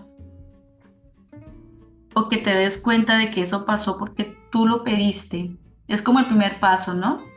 Es como asumir la responsabilidad de este sueño, de que yo tomé una decisión de esa manera y que yo le pedí al hermano que hiciera esto conmigo pero dentro de este, dentro de este nivel, dentro de estas escalas, llegará un punto en que practicando el perdón, te das cuenta de que tú estás perdonando lo que no pasó. No sé si me estoy haciendo entender, porque finalmente, como lo decía aquí en la página anterior, estás, eh, vamos a perdonar lo que nunca jamás ocurrió. O sea, ¿por qué? Porque no puede ser posible que, Dios te haya dado eso o que Dios quiera esto para ti. Ha tenido que ser solamente en tu mente y en tus sueños que ocurra eso. Y ese es el verdadero perdón. Pero la herramienta en la que se basa el perdón es esa, es como practicar el perdón, es practicar el sosiego, es practicar la espera, es practicar la observación, es practicar el no juzgar, es practicar hacerme a un lado y que sea el Espíritu Santo quien hable y tome decisiones por mí y que piense por mí, ¿no? Ahí yo estoy practicando también el perdón pero no lo estoy, no lo, o sea, yo no voy a utilizar el perdón Em, desde el ego. Utilizar el perdón desde el ego es eso que están diciendo aquí, es como perdonar que tú me hayas hecho cosas malas. Correcto. Porque eso me, trae, me trae lo que tú estabas diciendo ahorita, que finalmente uno encuentra al hermano al que va a perdonar completamente. Em, pues no, no, es como encontrar a esa persona, ese ser, sino creo que es encontrar esa idea equivocada en nosotros mismos, porque lo que, lo que tú dices ahorita, no estamos perdonando al hermano, estamos perdonando a la idea de algo que nunca, o sea, nos sentimos atacados, pero ese ataque nunca sucedió. Y aquí hay algo que me parece, me parece interesante que dice, el miedo no puede surgir a menos de que justifiques el ataque. Entonces, justificamos el ataque con la idea de que pasó X o Y cosa con tal persona o como sea, o es que yo soy así como tú decías, con, cantabas la canción la otra vez, yo soy así porque el mundo, ¿cómo es? Soy rebelde porque el mundo me hizo así. Porque nadie me ha tratado con amor. sí. Exactamente, entonces, y ahí, de ahí, de esta parte surge que dice, esto es básicamente como el resultado del temor que tenemos a Dios. Sí. Pues lo, lo, que hace que nos lleve a pensar de que definitivamente el perdón es algo completamente innecesario. Y entonces nos lleva a la otra parte que dice, la mente tiene que considerar al creador tal y como se considere a sí mismo, para que todo perdón se considere merecido. Entonces, ¿cómo es? Claro, digamos que es complicado para ciertas personas decir como yo soy Dios, claramente así como, no, tú eres un pobre mortal que estás aquí, pero yo soy Él. Ahora, trayéndolo a un, a un nivel un poco más comprensible sería, si yo veo que mi hermano soy yo, lo puedo ver como, como realmente es y no con el ataque y con la idea que creo. Ahí siento que ya podemos llegar a este punto que dice que la mente tiene que ser considerada, tiene que, tiene que considerar el creador tal como se considere a sí mismo. No sé si me enredé o... Un poquito. Al final me perdí. es que aquí, aquí creo que esta, esta parte lo que nos viene diciendo es, es como recuerdas que, que tú eres, que tú eres para poder ver en el otro eso. Y cuando recordamos que somos, y, lo, y devolviéndonos a la, a la, al, al, anterior donde dice que cuando tenemos un mismo propósito con mi hermano, pues voy a recordar que soy él, soy mi hermano soy el Cristo, que es lo que hemos hablado. ver al Cristo en mi hermano es saber que lo puedo ver en mí y que ese Cristo es uno solo y ese uno solo es Dios. o sea, vernos puros y santos como somos, que ya eso en algunos ejercicios cuando los hagan se van a dar cuenta que dice como yo soy santo. Así es. Entonces, es, es mm, retomemos, Dios, somos un pensamiento de Dios.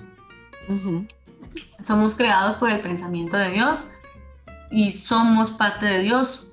Somos co-creadores del universo con Dios. Dios solo crea luz y amor, porque está hecho de, luz y de amor, que son las palabras que podemos usar en este momento. ¿No? Porque no hay palabras en ese mundo que, se, que pueda expresar realmente lo que esto es, ¿no? pero somos co-creadores con Él. Aquí nos vemos fragmentados, como si fuéramos un rompecabezas. Para poder ver a Dios, para poder volver a reconocerle como tal, para poder ser conscientes de su presencia, tenemos que unirnos en ese puzzle, en, en ese rompecabezas, ¿no? Y es darnos cuenta de que todos unidos formamos a Dios. Porque yo soy una parte, mi hermano es una parte de Dios también. ¿Sí? Y todo lo que yo vea que no está de acuerdo con eso, tiene que ser, como tú dijiste bien dicho, es una idea equivocada. Tengo que estar equivocado con respecto a mi hermano. ¿Sí? Y finalmente, el perdón nos conducirá, dentro de esta práctica que hemos mencionado, nos conducirá a perdonar finalmente esa idea general o la idea básica en la que estoy separado. Yo formo parte de la creación, yo, o sea, el reino de Dios está dentro de mí y está dentro de mi hermano. Y uniéndome a mis hermanos es como yo puedo ver el reino de Dios. Pero recordemos, si yo estoy percibiendo a mi hermano como no, como no es, como el que me hace daño o el que es todo lo otro, es porque estoy persiguiendo una idea equivocada. ¿Bien? Hay una es esa idea equivocada la que vamos a perdonar. ¿Cómo? Hay, hay, una, hay, una partecita de agradecimiento que me pareció muy bonita, que la repetí así como Dice, te doy gracias, Padre, por tu perfecto Hijo, pues en su gloria veré la mía propia. Ahí está. Claro, va a ser muy difícil, va a ser muy difícil. Yo he tenido pacientes que dicen, pero si mi papá me abusó, ¿cómo voy a ver en mi papá ese ser de Cristo o que esté ahí Dios? No, claro, es que es la idea equivocada ¿no? Tú hiciste de tu padre un, un padre que no es. Pasa lo mismo que nos pasó con Dios. Vemos un padre que no es. Por lo tanto, siempre vamos a ver en nuestros padres, o eso nos pasa a muchos hijos, que vemos o hacemos de nuestros padres algo que no son. Pero es una idea equivocada. O sea, tengo que estar equivocado con respecto a mi papá o a esta persona abusiva. Tengo que estar equivocada con respecto a él porque no puede ser posible que Dios sea eso. Si Dios está dentro de este ser o, o, este ser está dentro de Dios, ¿cómo va a ser posible que ocurran esas cosas? ¿No? Lo que sucede es que tenemos una, una resistencia muy grande a eso. Me resisto, no puede ser posible que no, no haya sido verdad. Es verdad, es verdad, es, esto pasó, eso pasó. Yo no puedo decir que eso nunca jamás existió si yo viví esta violación, si yo la sentí.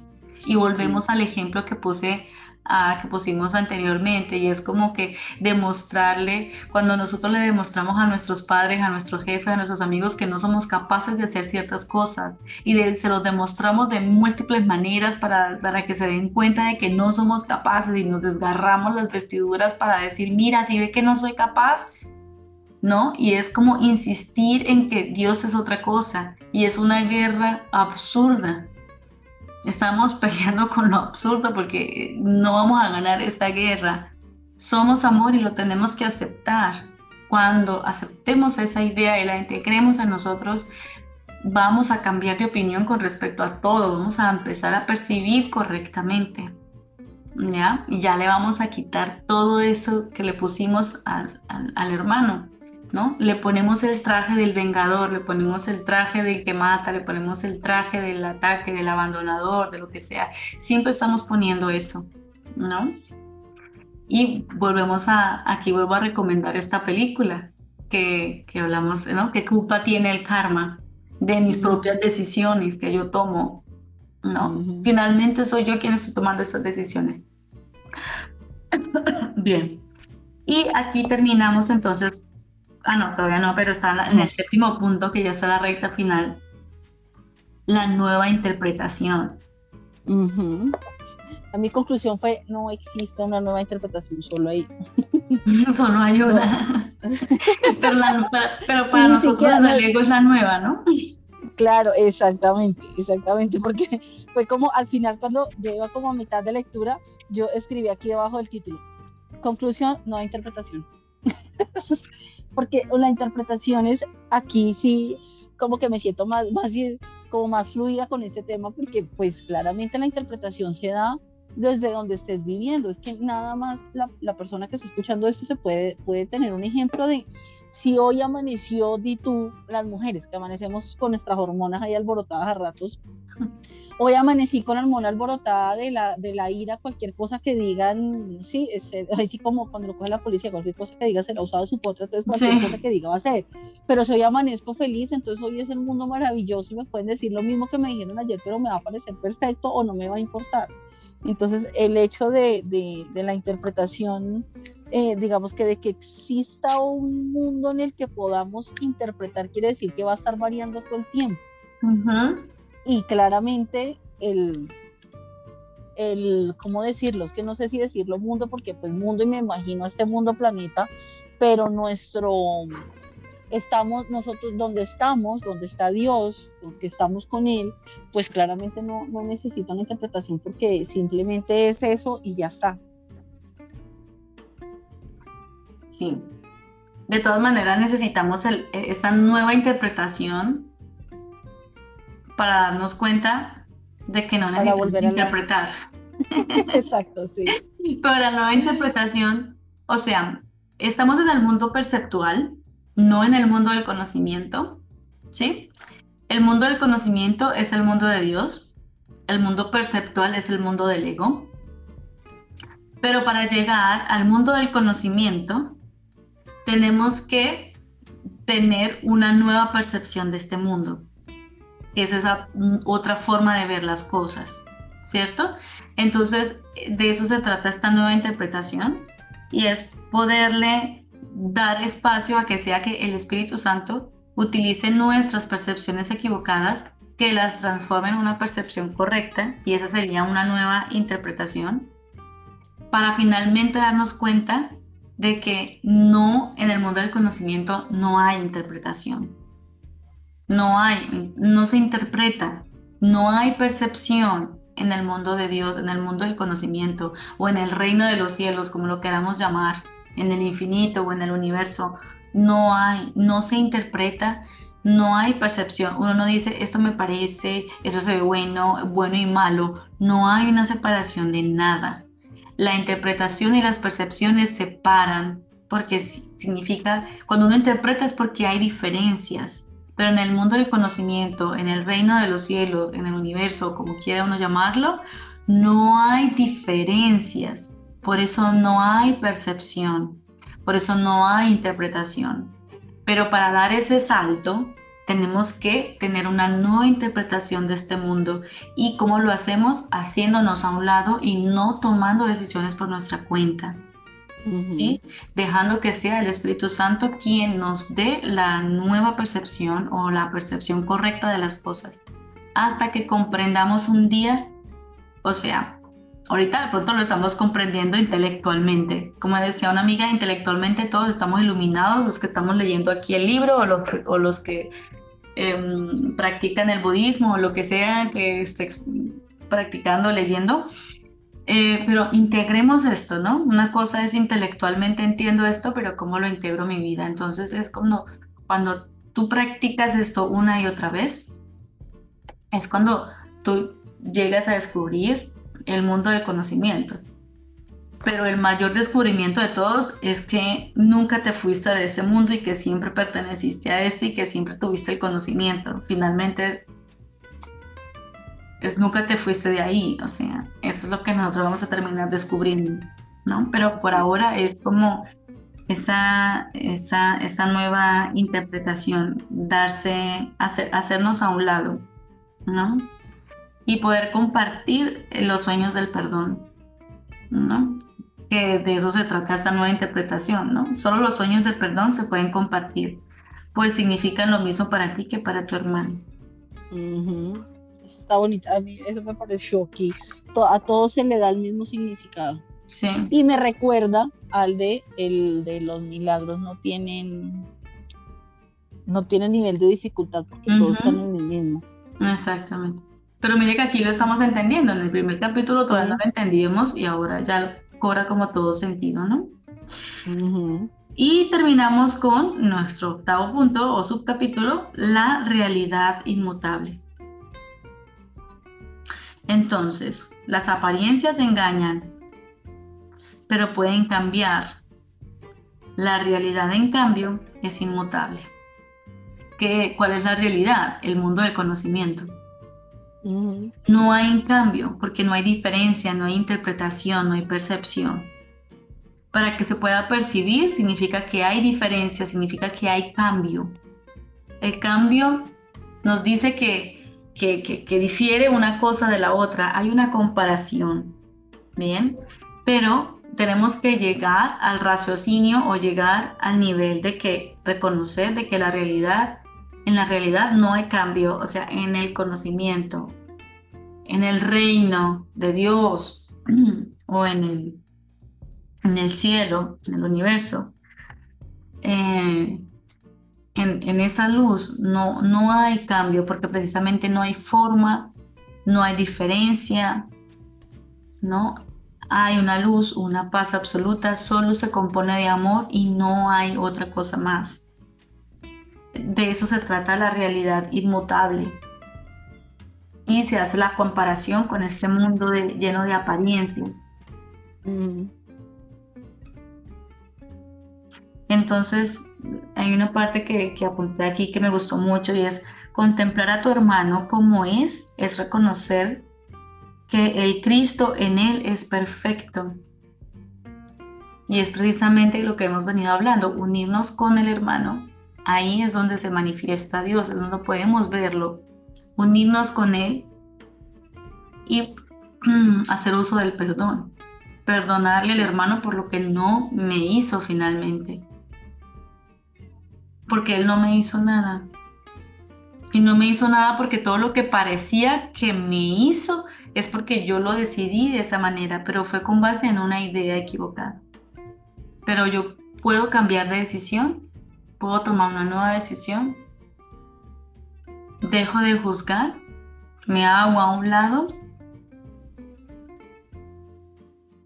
dejo que mi maestro interior, el Espíritu Santo o la parte santa en mí, sea quien interprete y que me conduzca a poder contemplar la perfección en mi hermano.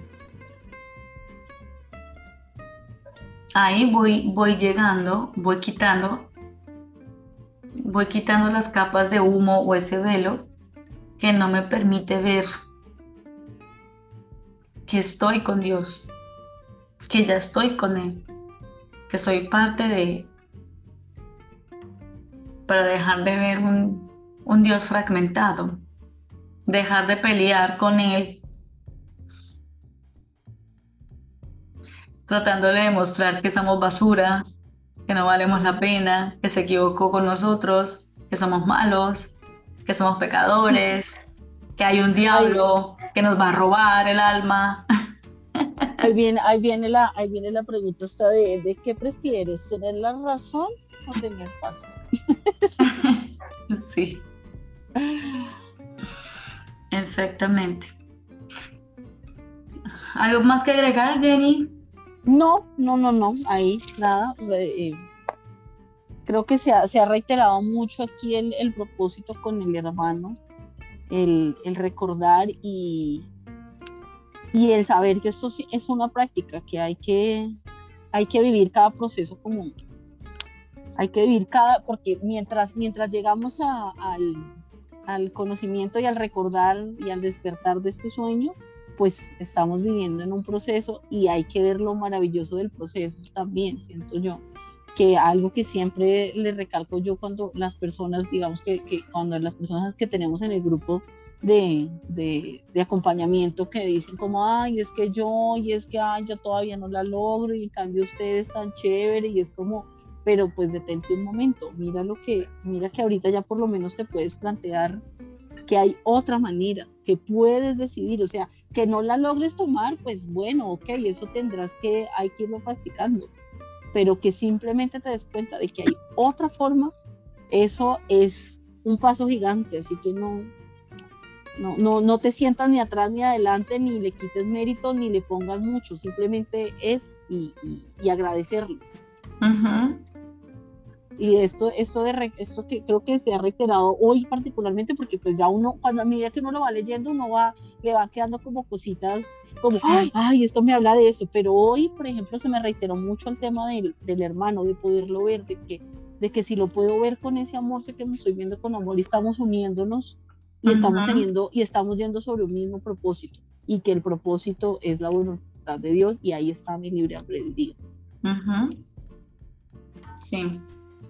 A mí con este capítulo lo que, mm, lo que, me, mm, lo que me queda claro, o el mapa que me queda, es que mm, si Dios está en el corazón de cada uno de nosotros y Dios no puede estar separado, yo vuelvo y retomo esta rompecabezas, ¿no? Entonces es como uniendo este rompecabezas, es como puedo ver a Dios. Entonces es como reunirme con cada hermano porque ahí dentro está Él. Entonces, en vez de rechazarlo, es buscar a Dios que está dentro de Él en algún lugar y tengo que quitarme todas esas capas que me impiden verle hasta que lo vea. ¿No? Porque si está en cada corazón, yo quiero verle. Es algo que siempre, desde muy chiquita, quiero ver a Dios. Inclusive mis hijos me dicen, pero yo no veo a Dios. No, pero es que no lo vemos porque está dentro de nosotros, pero lo primero que vemos es esta capa de piel, ¿no? Entonces tenemos que hurgar, ¿no? Y, pero lo que más vemos antes de, bueno, además de la piel, son las reacciones. Entonces, si no me gusta esta persona cómo se ve o lo que dice, ya de una vez pongo una barrera. Pero si voy y hurgo allá adentro, me voy a encontrar que... Eh, está, está Cristo, está, está Dios y, al unirme con Él estoy uniendo las piezas de ese puzzle, de ese rompecabezas, ¿no? Entonces eh, ahí también se reitera, hablándolo de otra forma, el compromiso con el hermano, ¿no? Y es no hacerlo a un lado, sino como, si quiero ver a Dios tengo que hurgarlo porque ahí está, Ahí está, y ahí está Él, y entonces uniéndome en Él lo puedo ver. Pero eso es, esto es de experimentar, ¿no, Jenny? Eso se experimenta, aquí podemos hablarlo. Lo podemos hablar, podemos poner mil ejemplos, nos podemos tomar aquí dos horas, de hecho ya nos tomamos dos horas. Eh, podemos hablarlo y, explicarlo, pero esto va de experimentarlo.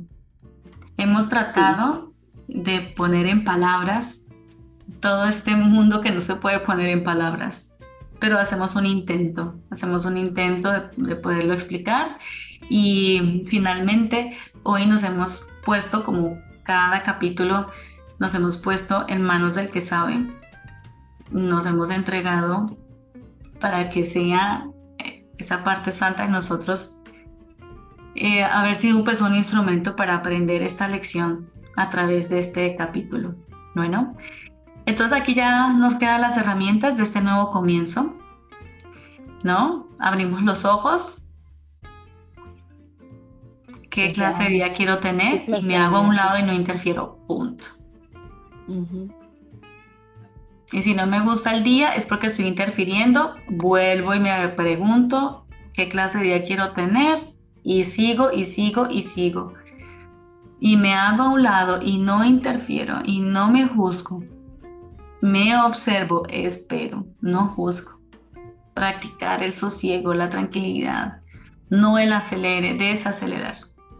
Es eso lo que tenemos que practicar y en, en, relación al hacer, porque ya después todo vendrá por añadidura. Al experimentarlo te vas a dar cuenta tú de, de lo que estamos hablando acá. Muchísimas gracias, Jenny, este no, a ti muchísimas este gracias, a todos los que nos acompañen. Muchas, muchas gracias. Así es, muchas gracias a todos a nuestros oyentes y mm, gracias a, a nuestro maestro interior, a nuestro guía interior, por haberse hecho cargo hoy de esta clase, de, esta, de este capítulo. Y nos vamos con, con otra velita encendida con una parte del velo que se cae, con más certeza. Siempre me llevo cada vez una certeza muy grande en mi corazón y eso vale más que cualquier otra cosa. Me genera muchísima paz, así que muchas gracias. Ofrezco un milagro para cada uno de ustedes y un instante santo. Nos hacemos a un lado. Con eso nos vamos. Hasta la próxima. chao, chao. Gracias.